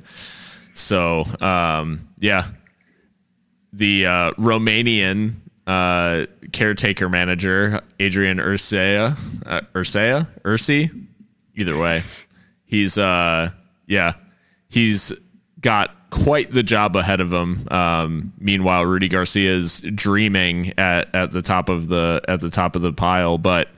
Um, the big matchup was Lille PSG. It was another top top of the table matchup, um, and a chance for Lille to potentially put a little bit of distance between them and a PSG side that was missing Neymar. Mbappe was on the bench.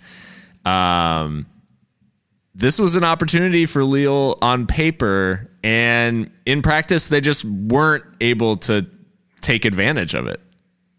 Yeah, Lille weren't very good on the day. I think PSG um, were pretty good at controlling the ball, although they didn't have like clear cut chances either. It was a pretty lame match as Yeah. far as as far as it how it was billed. Yeah. Um, and how the potential for an exciting match. I watched it from you know kickoff to final whistle, and um, because I've got a soft spot for them myself. But I think you can co- kind of forgive Lille for maybe a lackluster performance because there's been a lot of turmoil and change at the club with the club being forced to sell because the um, I guess the previous ownership was mismanaging them financially, um, and they've got a lot of debts, some of which are not just due to COVID.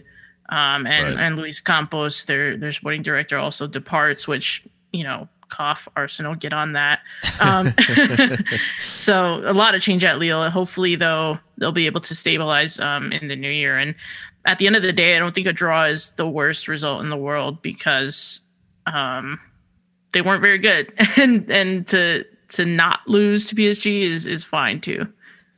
Mike uh, Maignan, the the Lille keeper, makes a crazy save to keep Jose Fonte from scoring an own goal, like pretty early on in this one, um, down to his left hand side.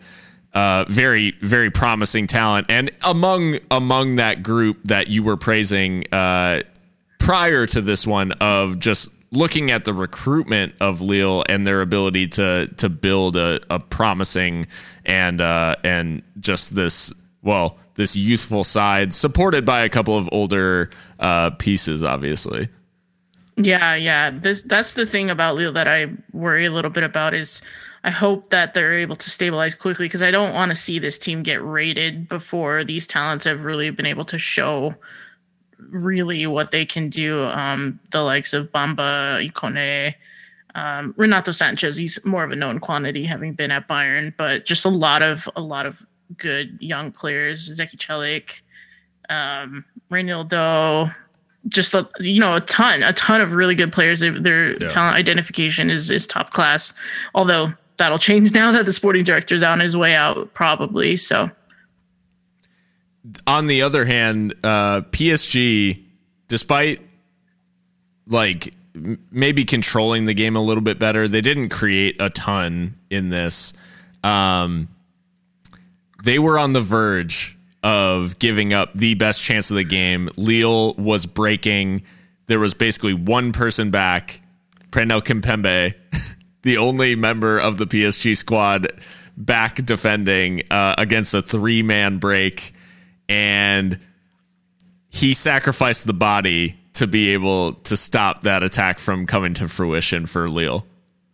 Yeah, yeah. Burak Yilmaz is leading the charge for Lille pretty late in the game. And um, I think it was a fantastic sliding tackle. He gets all ball um, and also all hamstring as he probably injures himself pretty significantly. Um, but it's also it also felt like karma because Yilmaz was being selfish with a lot of his chances, just snapping a lot of chances that he could have, you know, even laid off or, you know, passed to someone else around him. And he's through on goal in in a situation where you not blame him for taking the chance and, and Kimpembe comes up with something brilliant. So yeah, yeah, um, able to keep the side in it. And um, Mbappe does eventually come on on his 22nd birthday, but I guess he uh was as they say in the red zone like you know very close to a potential injury if he played a lot and he wasn't able to do anything so again i think we'll take it yeah yeah and and they do stay top um despite the draw so not certainly not a bad result um and mm-hmm. the rest of the league I think anytime that that PSG drop any points, everyone's kind of like licking their lips. Um, and now with their position in the table, um, Lille and Lyon level on 33 points at the top, um, PSG on 32, and then Marseille sneakily in fourth on 28 points, but with two games in hand over everyone. So they have a chance to leapfrog not only PSG, but also Lille and Lyon if they win both of their games in hand. Yeah, yeah. Shout out Andre Villas-Boas. He's he's so weird. I mean, they're playing some good stuff, but he uh two days ago he like threatened a journalist and had to come out and apologize. So um sometimes it feels like uh feels like sometimes his side are playing in spite of him and his idiosyncrasies. but um yeah, no, they're they're very very good at the moment. Um, yeah, across the rest of the league, uh, Metz beat beat Lens two two nil. Uh, Marseille actually was held by Stade Reims um, one one. Uh, Thauvin, uh, the scorer for Marseille, and uh, second game in a row that Marseille hasn't won actually. So if they had if they had continued to win, they'd be on pace to to be top of the table by quite a distance. Um, yeah, that's fair. And and Thauvin, now that I think about it, Thauvin did come out to the media and was kind of like ranting about recent results. But I think given their recent history, they have to kind of take that into consideration that this is the first time that they maybe not the first time, but like it feels like the first time in a while that they're actually like consistently hanging out in those European places and and looking for real with a with a manager who has a you know has a distinct way of playing and yeah it just seemed you know yeah the immediate recent results haven't been great but I still think that they'll they'll be up around those places at the end of the season. Elsewhere, uh, Brest and Montpellier played to a 2 2 draw. Monaco beat uh, Dijon 1 0.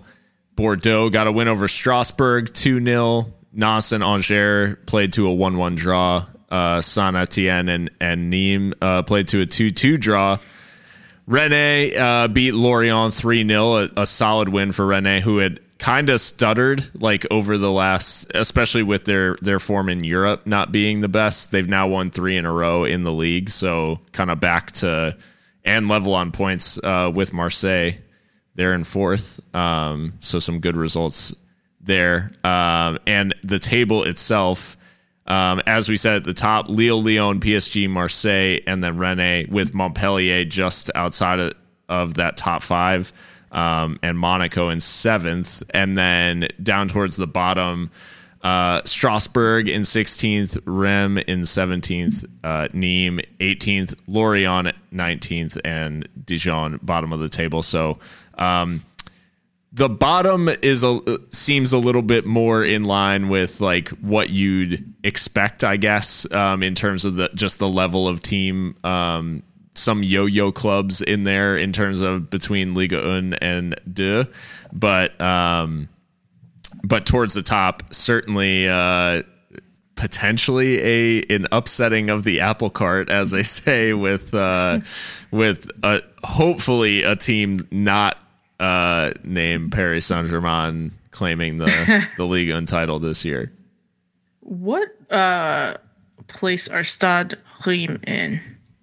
They are in seventeenth. Yeah, I know they're towards the bottom. Yeah, but shout out to them though because they have uh Dia, who Boulaye Dia, who is I think second in the scoring chart. So some some positives for one of the one of the teams at the bottom. That's absolutely crazy. Um, yeah, he's uh, yeah nine goals in fourteen appearances this season for for for Reims and um, yeah, a lot of people trying to sign him. Apparently, uh, I guess unsurprisingly, teams in England uh, potentially interested in West Ham, Newcastle, and Arsenal all named in the in the few articles I can see. Um, although New West Ham, it feels like a West Ham type deal. Yeah, I mean, but the, I, I hope not because that's where strikers go to die. yeah, poor Sebastian Haller. yeah. Uh yeah. Um so that's that's League Un for uh now they actually have and in previewing the games, they have a full like every single team plays at the same time on Wednesday. Um, so that's like their Boxing Day. Kinda. Yeah. So like the oh, day almost. before Christmas Eve, I guess, is their uh is is their Christmas Eve Eve. Yeah, exactly. Um looking through the matchups, like there's nothing that like totally jumps out uh, in terms of being like a big, crazy, you know, like potential mm-hmm. wild game. But Lille Lille Montpellier is a pretty a pretty good matchup. Yeah, that should be a good one. Yeah. Um. So moving uh moving swiftly on to Serie A. Um, a few few weird ones. Uh, just a couple notable results, and the craziest one I think started first thing uh, on Sunday.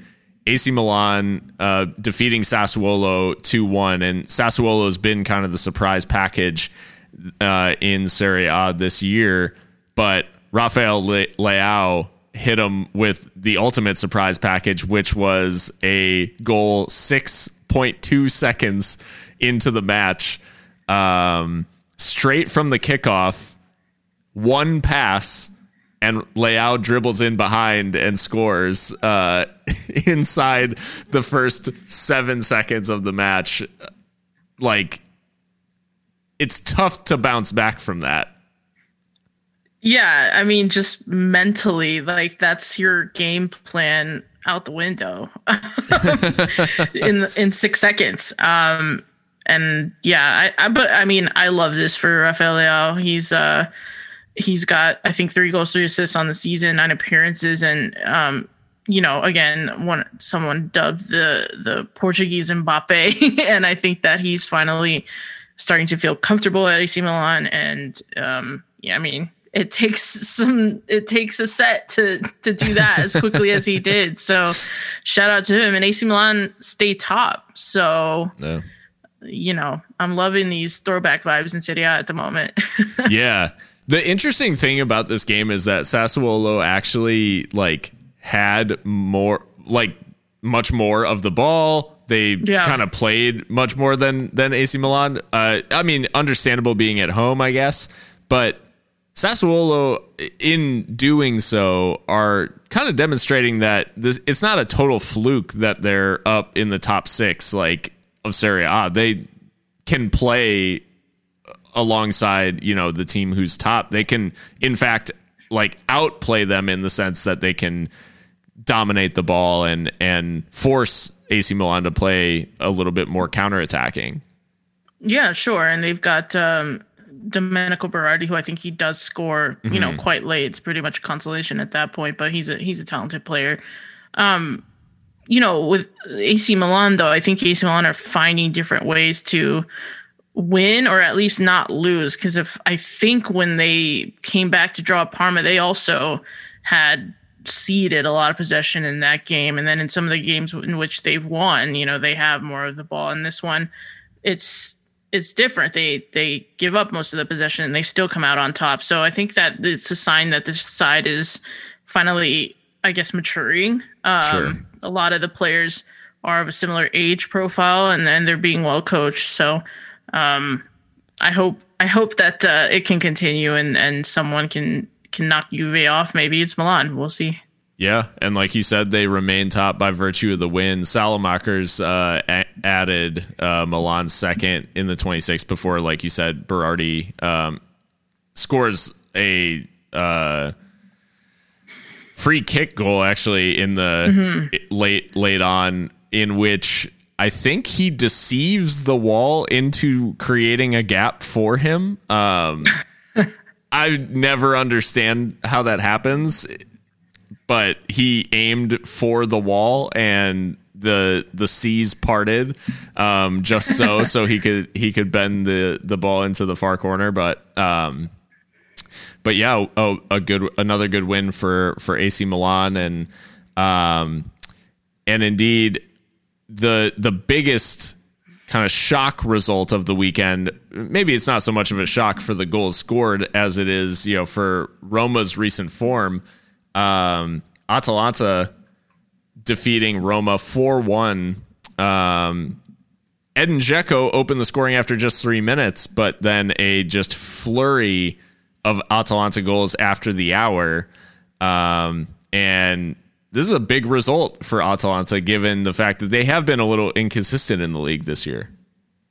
Yeah, they've been a little inconsistent, and, and like I kind of intimated earlier, there's been a falling out between their their legend, um, Gomez, and, and the manager, Gasperini. So uh, for them to get back to winning ways in this one is always a good thing. Um, it's weird. I was watching this game and Roma were already one up and they looked pretty comfortable. And then I just turned it off, went to go do something else, and I come back to the score line and it's, um, you know, a thrashing at the end of the day. Yeah. Um, so, but Roma been doing pretty good, so they just gotta have to move on from this one and keep going. Yeah, the the interesting thing about about this this particular game was uh, Joseph Ilicic is introduced in the second half, um, and or at halftime, mm-hmm. and so Roma were definitely on top, like for for the first half I think they should have had at least one more goal. Um, Spinazzola it tries a little like yes. spinning chip that hits, hits the, post. the, post. Yep. He's very unlucky not to score because um, uh, Gollini was like completely out of his goal and just like in the middle of nowhere but he had Mkhitaryan and Dzeko like running in field, and he could Yeah. have opted for a ball in field, but he tried tried this like curling chip, and it spins off the outside of the post. Uh, but anyways, they bring Ilicic on at halftime, Atalanta, and he completely like takes over. And from there, they just they uh, Atalanta were creating a bunch. Um, the first two goals are are like Ilicic plays a really good pass for the second goal.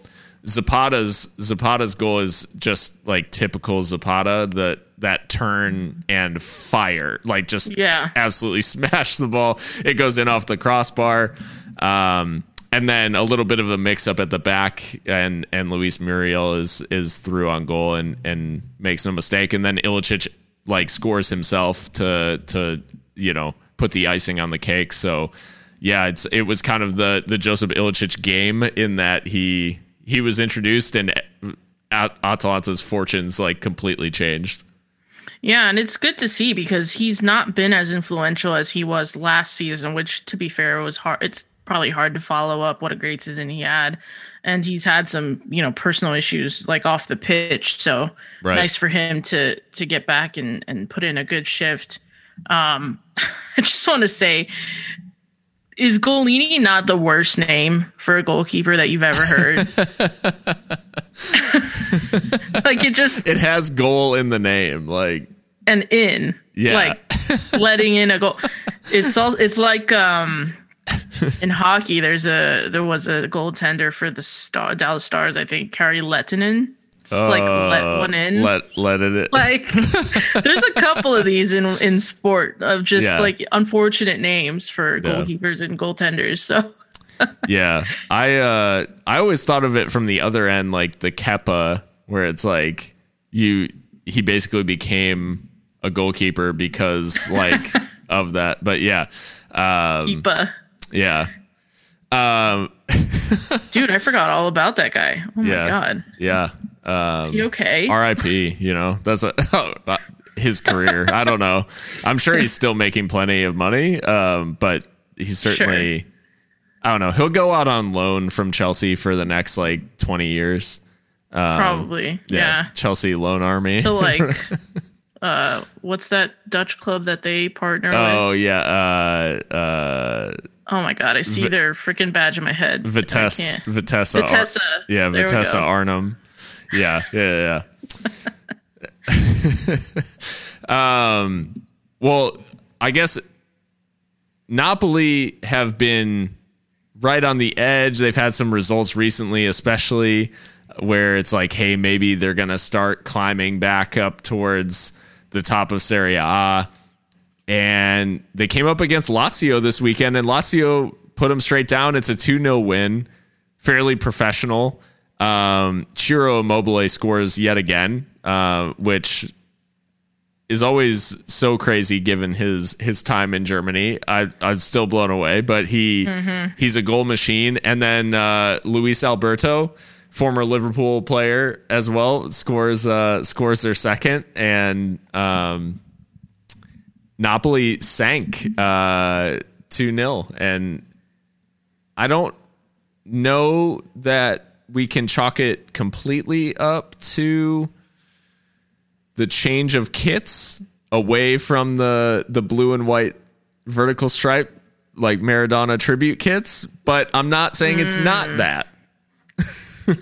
Uh I think it is that Yeah. because those kits are goaded. Yeah. Uh yeah, Napoli not not a good result for them. Um Luis Alberto, I forgot he was at Liverpool, but that was for an even shorter time than he than uh Aspas, huh? Yeah, I think technically he uh yeah, cuz when he joined he played maybe a handful of games in the 13-14 season, but he was, you know, being developed. He was like seen as one for the future. And then I can't remember if he was still at the club the following season because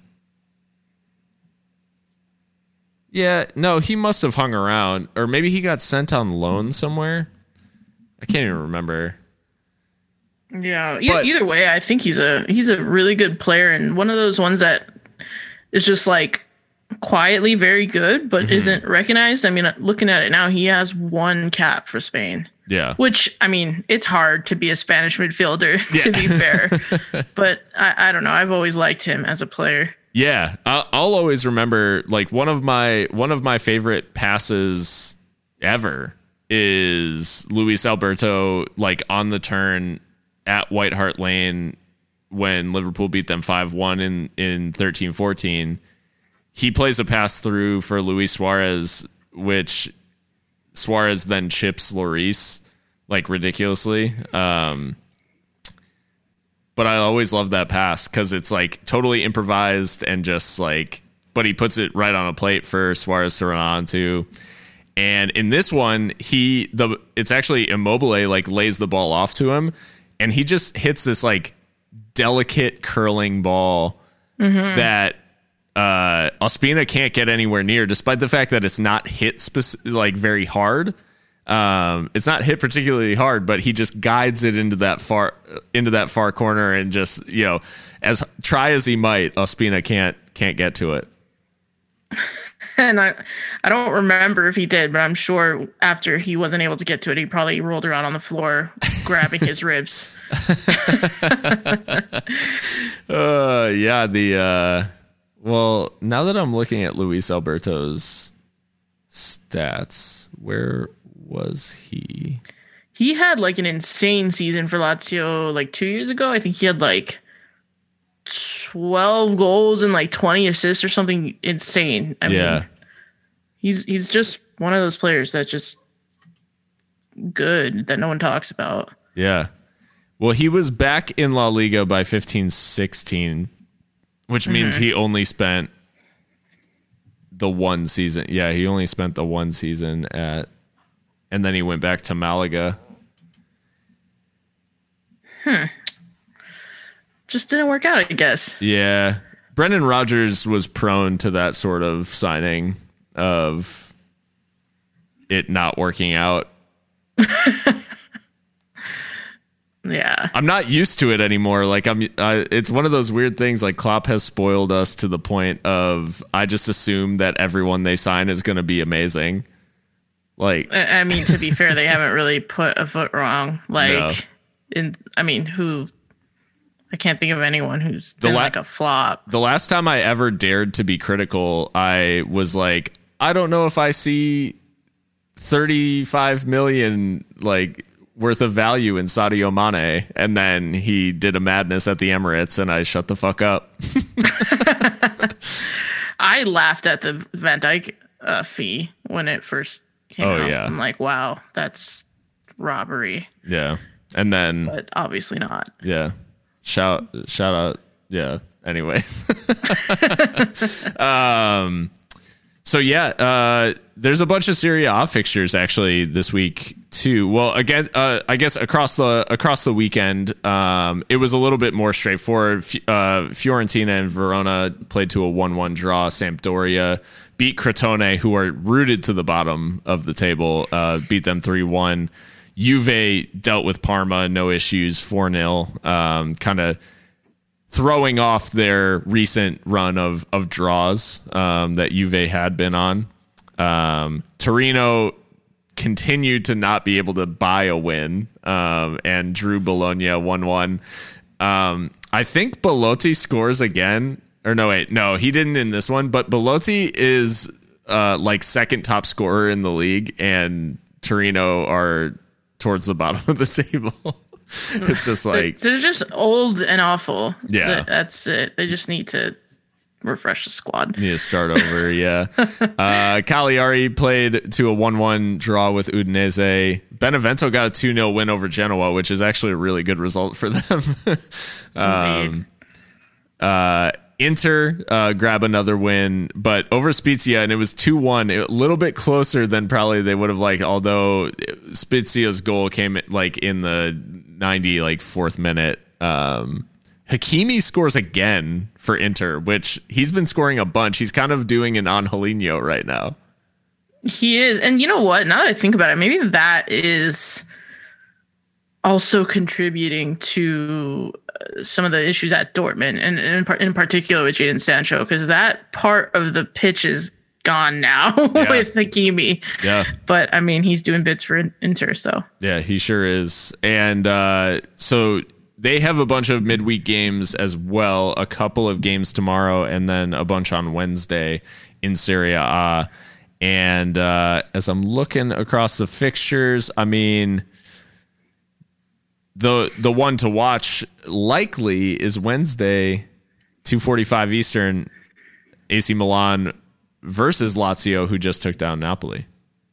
Oh, that is a good one indeed. Hopefully, I'll be able to catch some of that. Yeah. Juve Fiorentina would have been a good matchup in the late 90s. Fiorentina, man, they're struggle city. Yeah, they're just not having a good time right now. Although Sassuolo Sampdoria is also a really good matchup as I like Yeah, not fair. it's not amazing, but it's that's a nice like little nice little clash. Yeah, Quagliarella will probably score. As he always mean, does. As is yeah. tradition. The Uh, timeless wonder. Yeah. um, jumping over to the Americas real quick as we kind of close out um, the episode here, Mika. I wanted to talk because I know we have followers who follow the Copa Libertadores, and I wanted to, to talk a, briefly about the last of the quarterfinals is is coming up to set these semifinal matchups. Boca Juniors Trail Racing uh, de Avellaneda uh, or Avellaneda, Avellaneda, I think. Anyways, Avellaneda. yeah, Yeah, Avellaneda. Yeah, Yeah. So Boca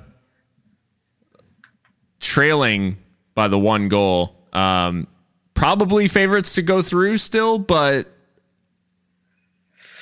interesting Argentine matchup here. Yeah, yeah, yeah, yeah. Two Buenos Aires clubs, two of the big five. Um, you know, to be honest, I have not watched Copa Libertadores yet. I will absolutely be putting this on my my docket because it's such a good tournament and one that I haven't paid as much attention to as I should.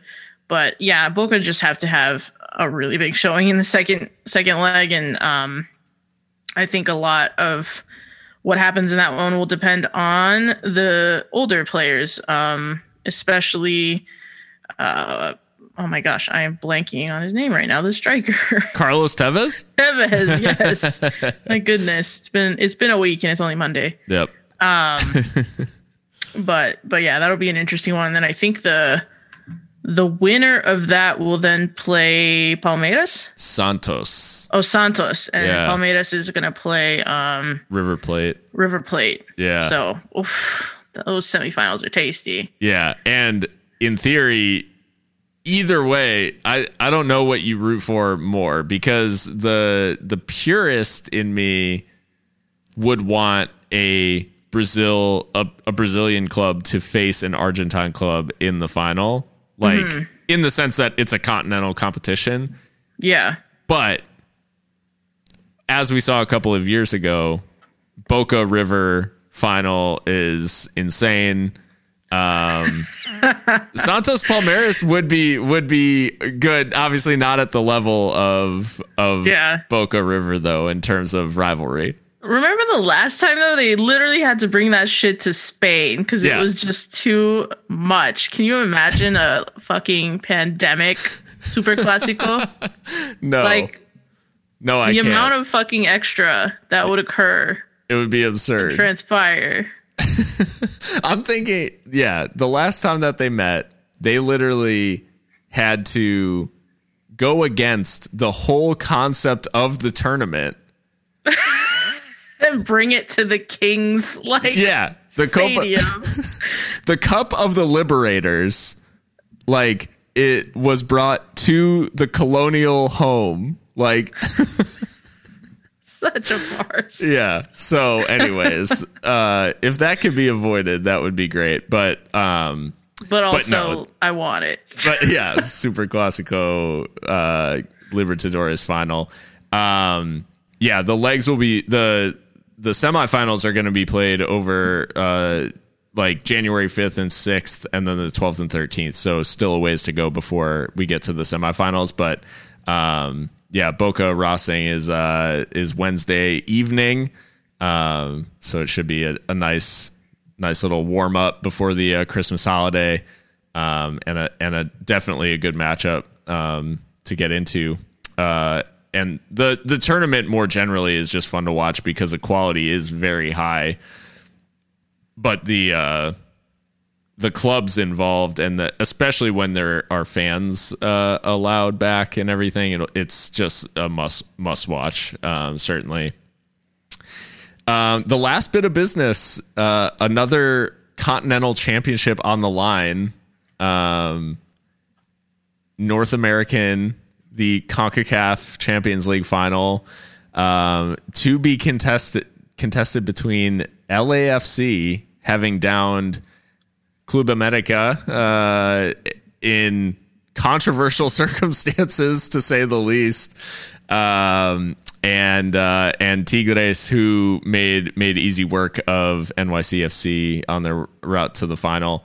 Um, what do you what do you make of this first off, and then and then uh, well, I guess did you see what hap- what went down in the semifinal between America and and uh, LAFC?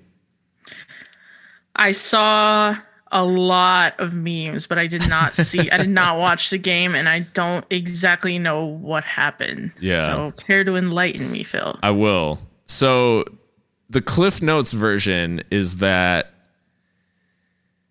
Gosh, where do you even begin? Um, so the America take the lead, I think, is most that's the important part first and foremost. Um and there is what I will describe as a coming together between an LAFC player, uh I think his name is Atuesta um, yeah, Atuesta. Yeah, yeah. Edward Atuesta. Ed- Edward. Yeah. Mm-hmm. And Memo Ochoa, the uh, America and Mexico national team goalkeeper. And Ochoa um I'll say exaggerated a level of contact uh, off the ball um, Atuesta was on the ground. He, Ochoa kind of leaned down by him and then basically acted as if Atuesta had headbutt him. Mm. Atuesta was shown a red card for violent conduct, and there is no VAR in the CONCACAF Champions League at the moment. Um, so he couldn't review it. He was shown a red card, and then on the sideline, uh, Miguel Herrera and uh, one of LAFC's assistant coaches um, got into a little altercation, and that saw Miguel Herrera sent to the stands where he had a walkie-talkie. and was communicating like down to the sideline via walkie-talkie yeah, that's um, the that's the one I saw many a meme about. yeah.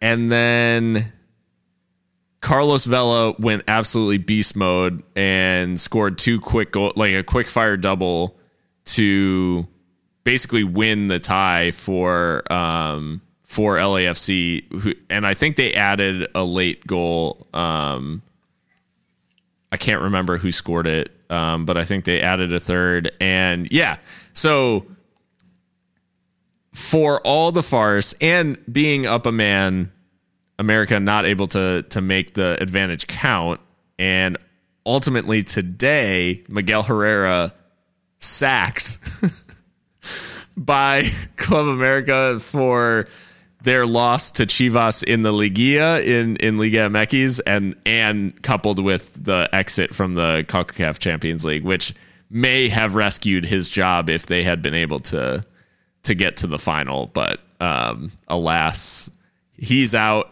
and uh, yeah, nothing but memes to show for it. God damn, North American soccer is a messy bitch. Maybe Yeah. I'm like sleeping on this. Well, it's like a bygone Wow. era because there's no VAR, so like whatever decisions are made are made, and the you know the defending is like often not very good.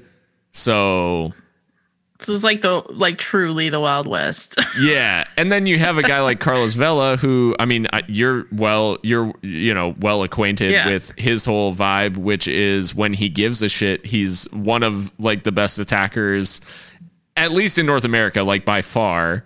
Um, oh, he could have been world class for for Arsenal and for Real Yeah. Sociedad if he cared. Yeah. Yeah. But he just doesn't give a shit like 80% of the time. So uh, when he turns it on, he turned it on for exactly like 11 minutes and scored two goals and then went on with his with with his day. Um, Wow. but yeah, it was quite the shocking like set of circumstances. Because once Le- uh, LAFC was down to ten, I figured, you know, that's it, and uh, and then Vela happened. shout out to to them for making it to a final um because i mean we all know that mls are pretty poor uh, in the CONCACAF Champions League, and I have Yeah. memed them in the past on Hardcore Football's account. so I, I mean, I'm not gonna lie, I'll, I'll be rooting for them. That would be really cool to see an MLS team lift the trophy. The question that came out of this though was from Christian. He said, "Who's the next big name in the Americas to make the jump to Europe?" I love the way Christian phrased this because he said the Americas, so we can go like all, the way from Canada down to like Patagonia, Argentina. like Right. we can. I do have one in mind. Um, a couple, but this one I think is is the most exciting potentially. Um, there is an attacker who plays for Vélez Sarsfield named um, Thiago Almada who I think is destined for for big things, and he's already being um, lined up for potential transfer by the likes of Manchester City, uh, Manchester United, sides like that. Um, Velez in general, you know, they put out a bunch of talent, um, and uh, he's just the latest in their uh, their uh, factory line, I guess you could say. Um, he's only 19, 20 years old. So um, he's an attacking midfielder, can also play um, on the wings, I think on the left more often than not. And I mean, I, it's always a little bit scary when someone is dubbed the next, you know, Messi, but I think he really is uh, talented. And I think it's only uh, a matter of time before he makes the jump to, to a bigger league or a bigger club. Um, but, uh, what about you, Phil? What do you, you got anyone in, in the Americas who's who's interesting to you? I'm I'm gonna give I'm gonna give the people what they want. I'm Okay. gonna, I'm gonna no for those uh, El Pasoans. Um, I don't know that he's the next big name. I don't know that he's even counts as a big name, but um, I saw today rumors surrounding one El Pasoan named Ricardo Pepe A, who is apparently being scouted um, by Juve. I think because of the connection with Weston McKennie uh, and FC Dallas, they have some sort of like pipeline or whatever. Um, but the bottom line is, um, I think he, I think he could, I think he could make the jump if he does it soon enough. He could get to Europe and like start doing the the same kind of thing as Pulisic and Tyler Adams and like these players who got to the academies and got in and started working their way up. So I just hope he doesn't spend too much time in MLS before he takes his shot at uh, at doing something overseas. Because I think that'll be best for his development, but um, but I don't know. That would be Seeing that rumor though was cool. If he ends up at Juve, that would be awesome. Yo, Weston McKennie putting in some scouting work. I like it.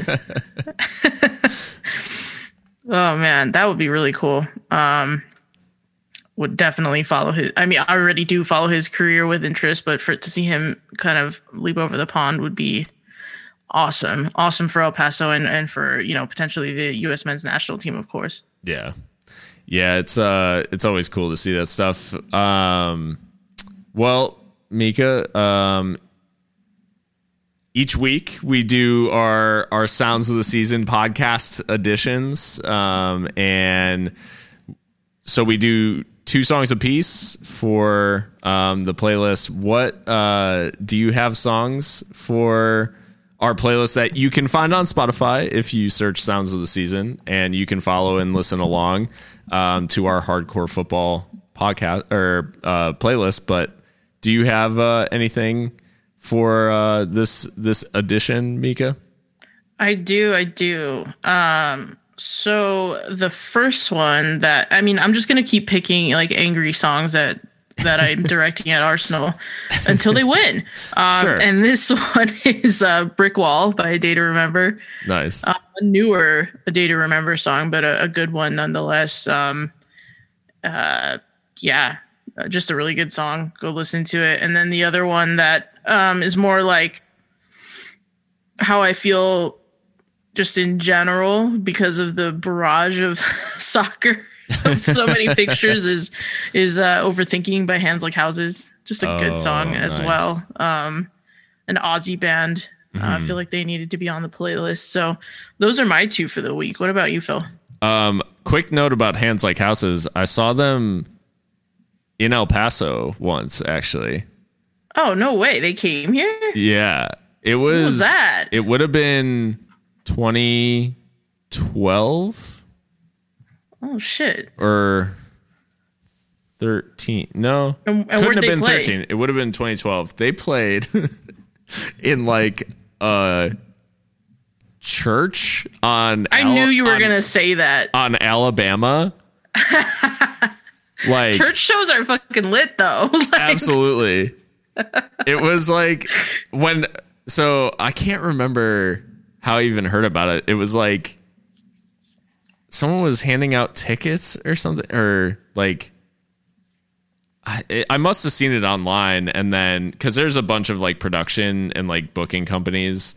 Um and it was some uh, I say company, it's some guy or whatever, like running it out of this church. But uh, but yeah, it was a it was a bunch of local like openers, and then and then Hands Like Houses played, and I was just like, why why is this happening? I have no idea. But they were still like they had only they only had the one album, and they were you know they were like brand new in Yeah. the states at least. So um, that show was lit though. Yeah, it was that was pretty awesome. Um, so my first song um, is by a band called uh, Chasing Safety, um, and it's called Shadowed by a Storm.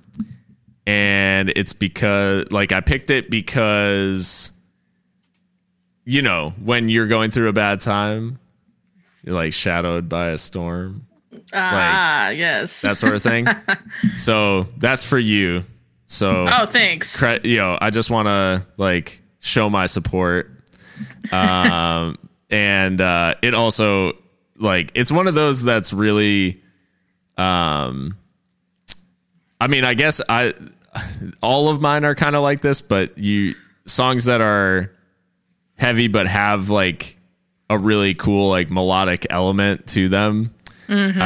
Um, so that's uh that's that's one for me. And then the other one i'm like thinking about changing now because i'm thinking about i'm thinking about these like small shows. Um ooh. and just like thinking what i've like experienced in that setting um so i'm gonna going for the audible I'm gonna audible because I want to shout out another show, another show that I, I actually went to in El Paso. I think we talked about this um, maybe early on, like not on the podcast, but uh, but before. Um, I'm going to I'm going to go with the Chariot, um, which I saw in a church in El Paso on their like farewell tour. that checks out. it does. Um, and I'm gonna I'm gonna just go with the with the most intense one and just go back to back um, by the chariot. Okay. And uh, that one's like very quick hits our but anyways, like that always reminds me of it was just like they weren't even on the stage. They were just like in the middle of everyone and just like oh, like level with the crowd. yeah, and it was Like, just yes. madness. Like everyone was just going absolutely ape shit for the whole time. So yeah, it was that was cool. So I'm going with that back to back by the chariot. That is awesome. So yeah. Awesome. All right. They're on the playlist, guys. It's a good little playlist, about three hours of music. So Yeah, nice little road trip playlist if you're going anywhere for the holidays, um, driving or or whatever. Um, got a little nice little accompaniment here. Um, yeah, uh, I guess yeah. If you like that, you can you can subscribe or or follow that on Spotify, and you can also subscribe to the podcast on on pretty much all the platforms. Um, and if the platform allows you you to rate and review our podcast, Hardcore Football, we'd really appreciate it because it does it does uh, help get visibility to the podcast when it has more reviews. So um, hopefully you guys have enjoyed uh, it. It's uh, a big one as per usual, and it and they will get they will get worse because there there's going to be even more going on between you know as soon as Christmas is over, it's it Boxing Day and all of that, there's going to be loads and loads that's going on. The narratives will keep building and building, and we'll just uh, we'll just have more and more to talk about. Um, so be sure to to follow the podcast um, on your platform of choice. And uh, if there is somewhere that you listen to it and you're like, or that you would like to listen to it and you're like, I can't find it on this platform, um, then let us know and we'll make sure it gets there. So uh, yeah other than that, I hope uh, everyone has a, a safe and, and happy holiday um, as we head into the uh, the Christmas period and the and the new year, and uh, look forward to hopefully uh, talking after after the holidays, and we'll see you then. see ya.